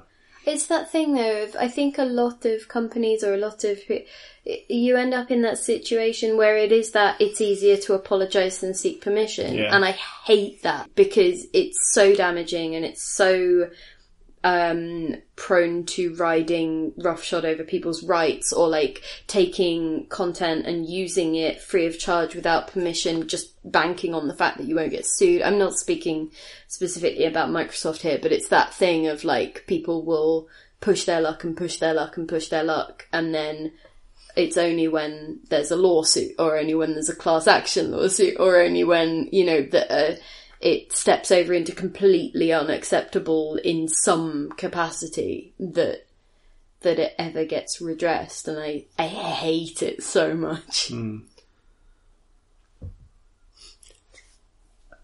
on that note, Oh, sorry, I thought you were going to talk, but you might have been about to sneeze. Well, uh, as my allergies claim me, as we hit, as we hit the hour of dusk, where the plants start doing it, and so I can't breathe. The sexiest time of night. It's time to say goodbye. That's all the questions and grudges we've got time for. If you'd like to send us a question or a grudge for a future episode of the podcast, you can email us at questions at crateandcrowbar.com or tweet us at Crate and Crowbar. This is going to have to be a quick intro because I'm outro even because I'm going to sneeze. Uh, Crate and Crowbar is very kindly supported by our Patreon backers. You can find out more about supporting the podcast at patreon.com forward slash Crate and Crowbar. You can also find us on YouTube at youtube.com forward slash and Crowbar. Liking and rating and subscribing things and leaving reviews on iTunes are all great. Do those things. If you'd like to follow us as individuals, you can do so. I'm on Twitter at C Thursten, that's C-T-H-U-R-S-T-E-N. Pip is At Philippa Warr, which is P H I L I P P A W A R R. Tom, any Tom. Pick a Tom. I, Tom F, am a Pentadact, P-E-N-T-A-D-A-C-T. I, Tom S, am at, at PCT Ludo, which is spelled L-U-D-O. Thanks for listening, everybody. What are you drinking there?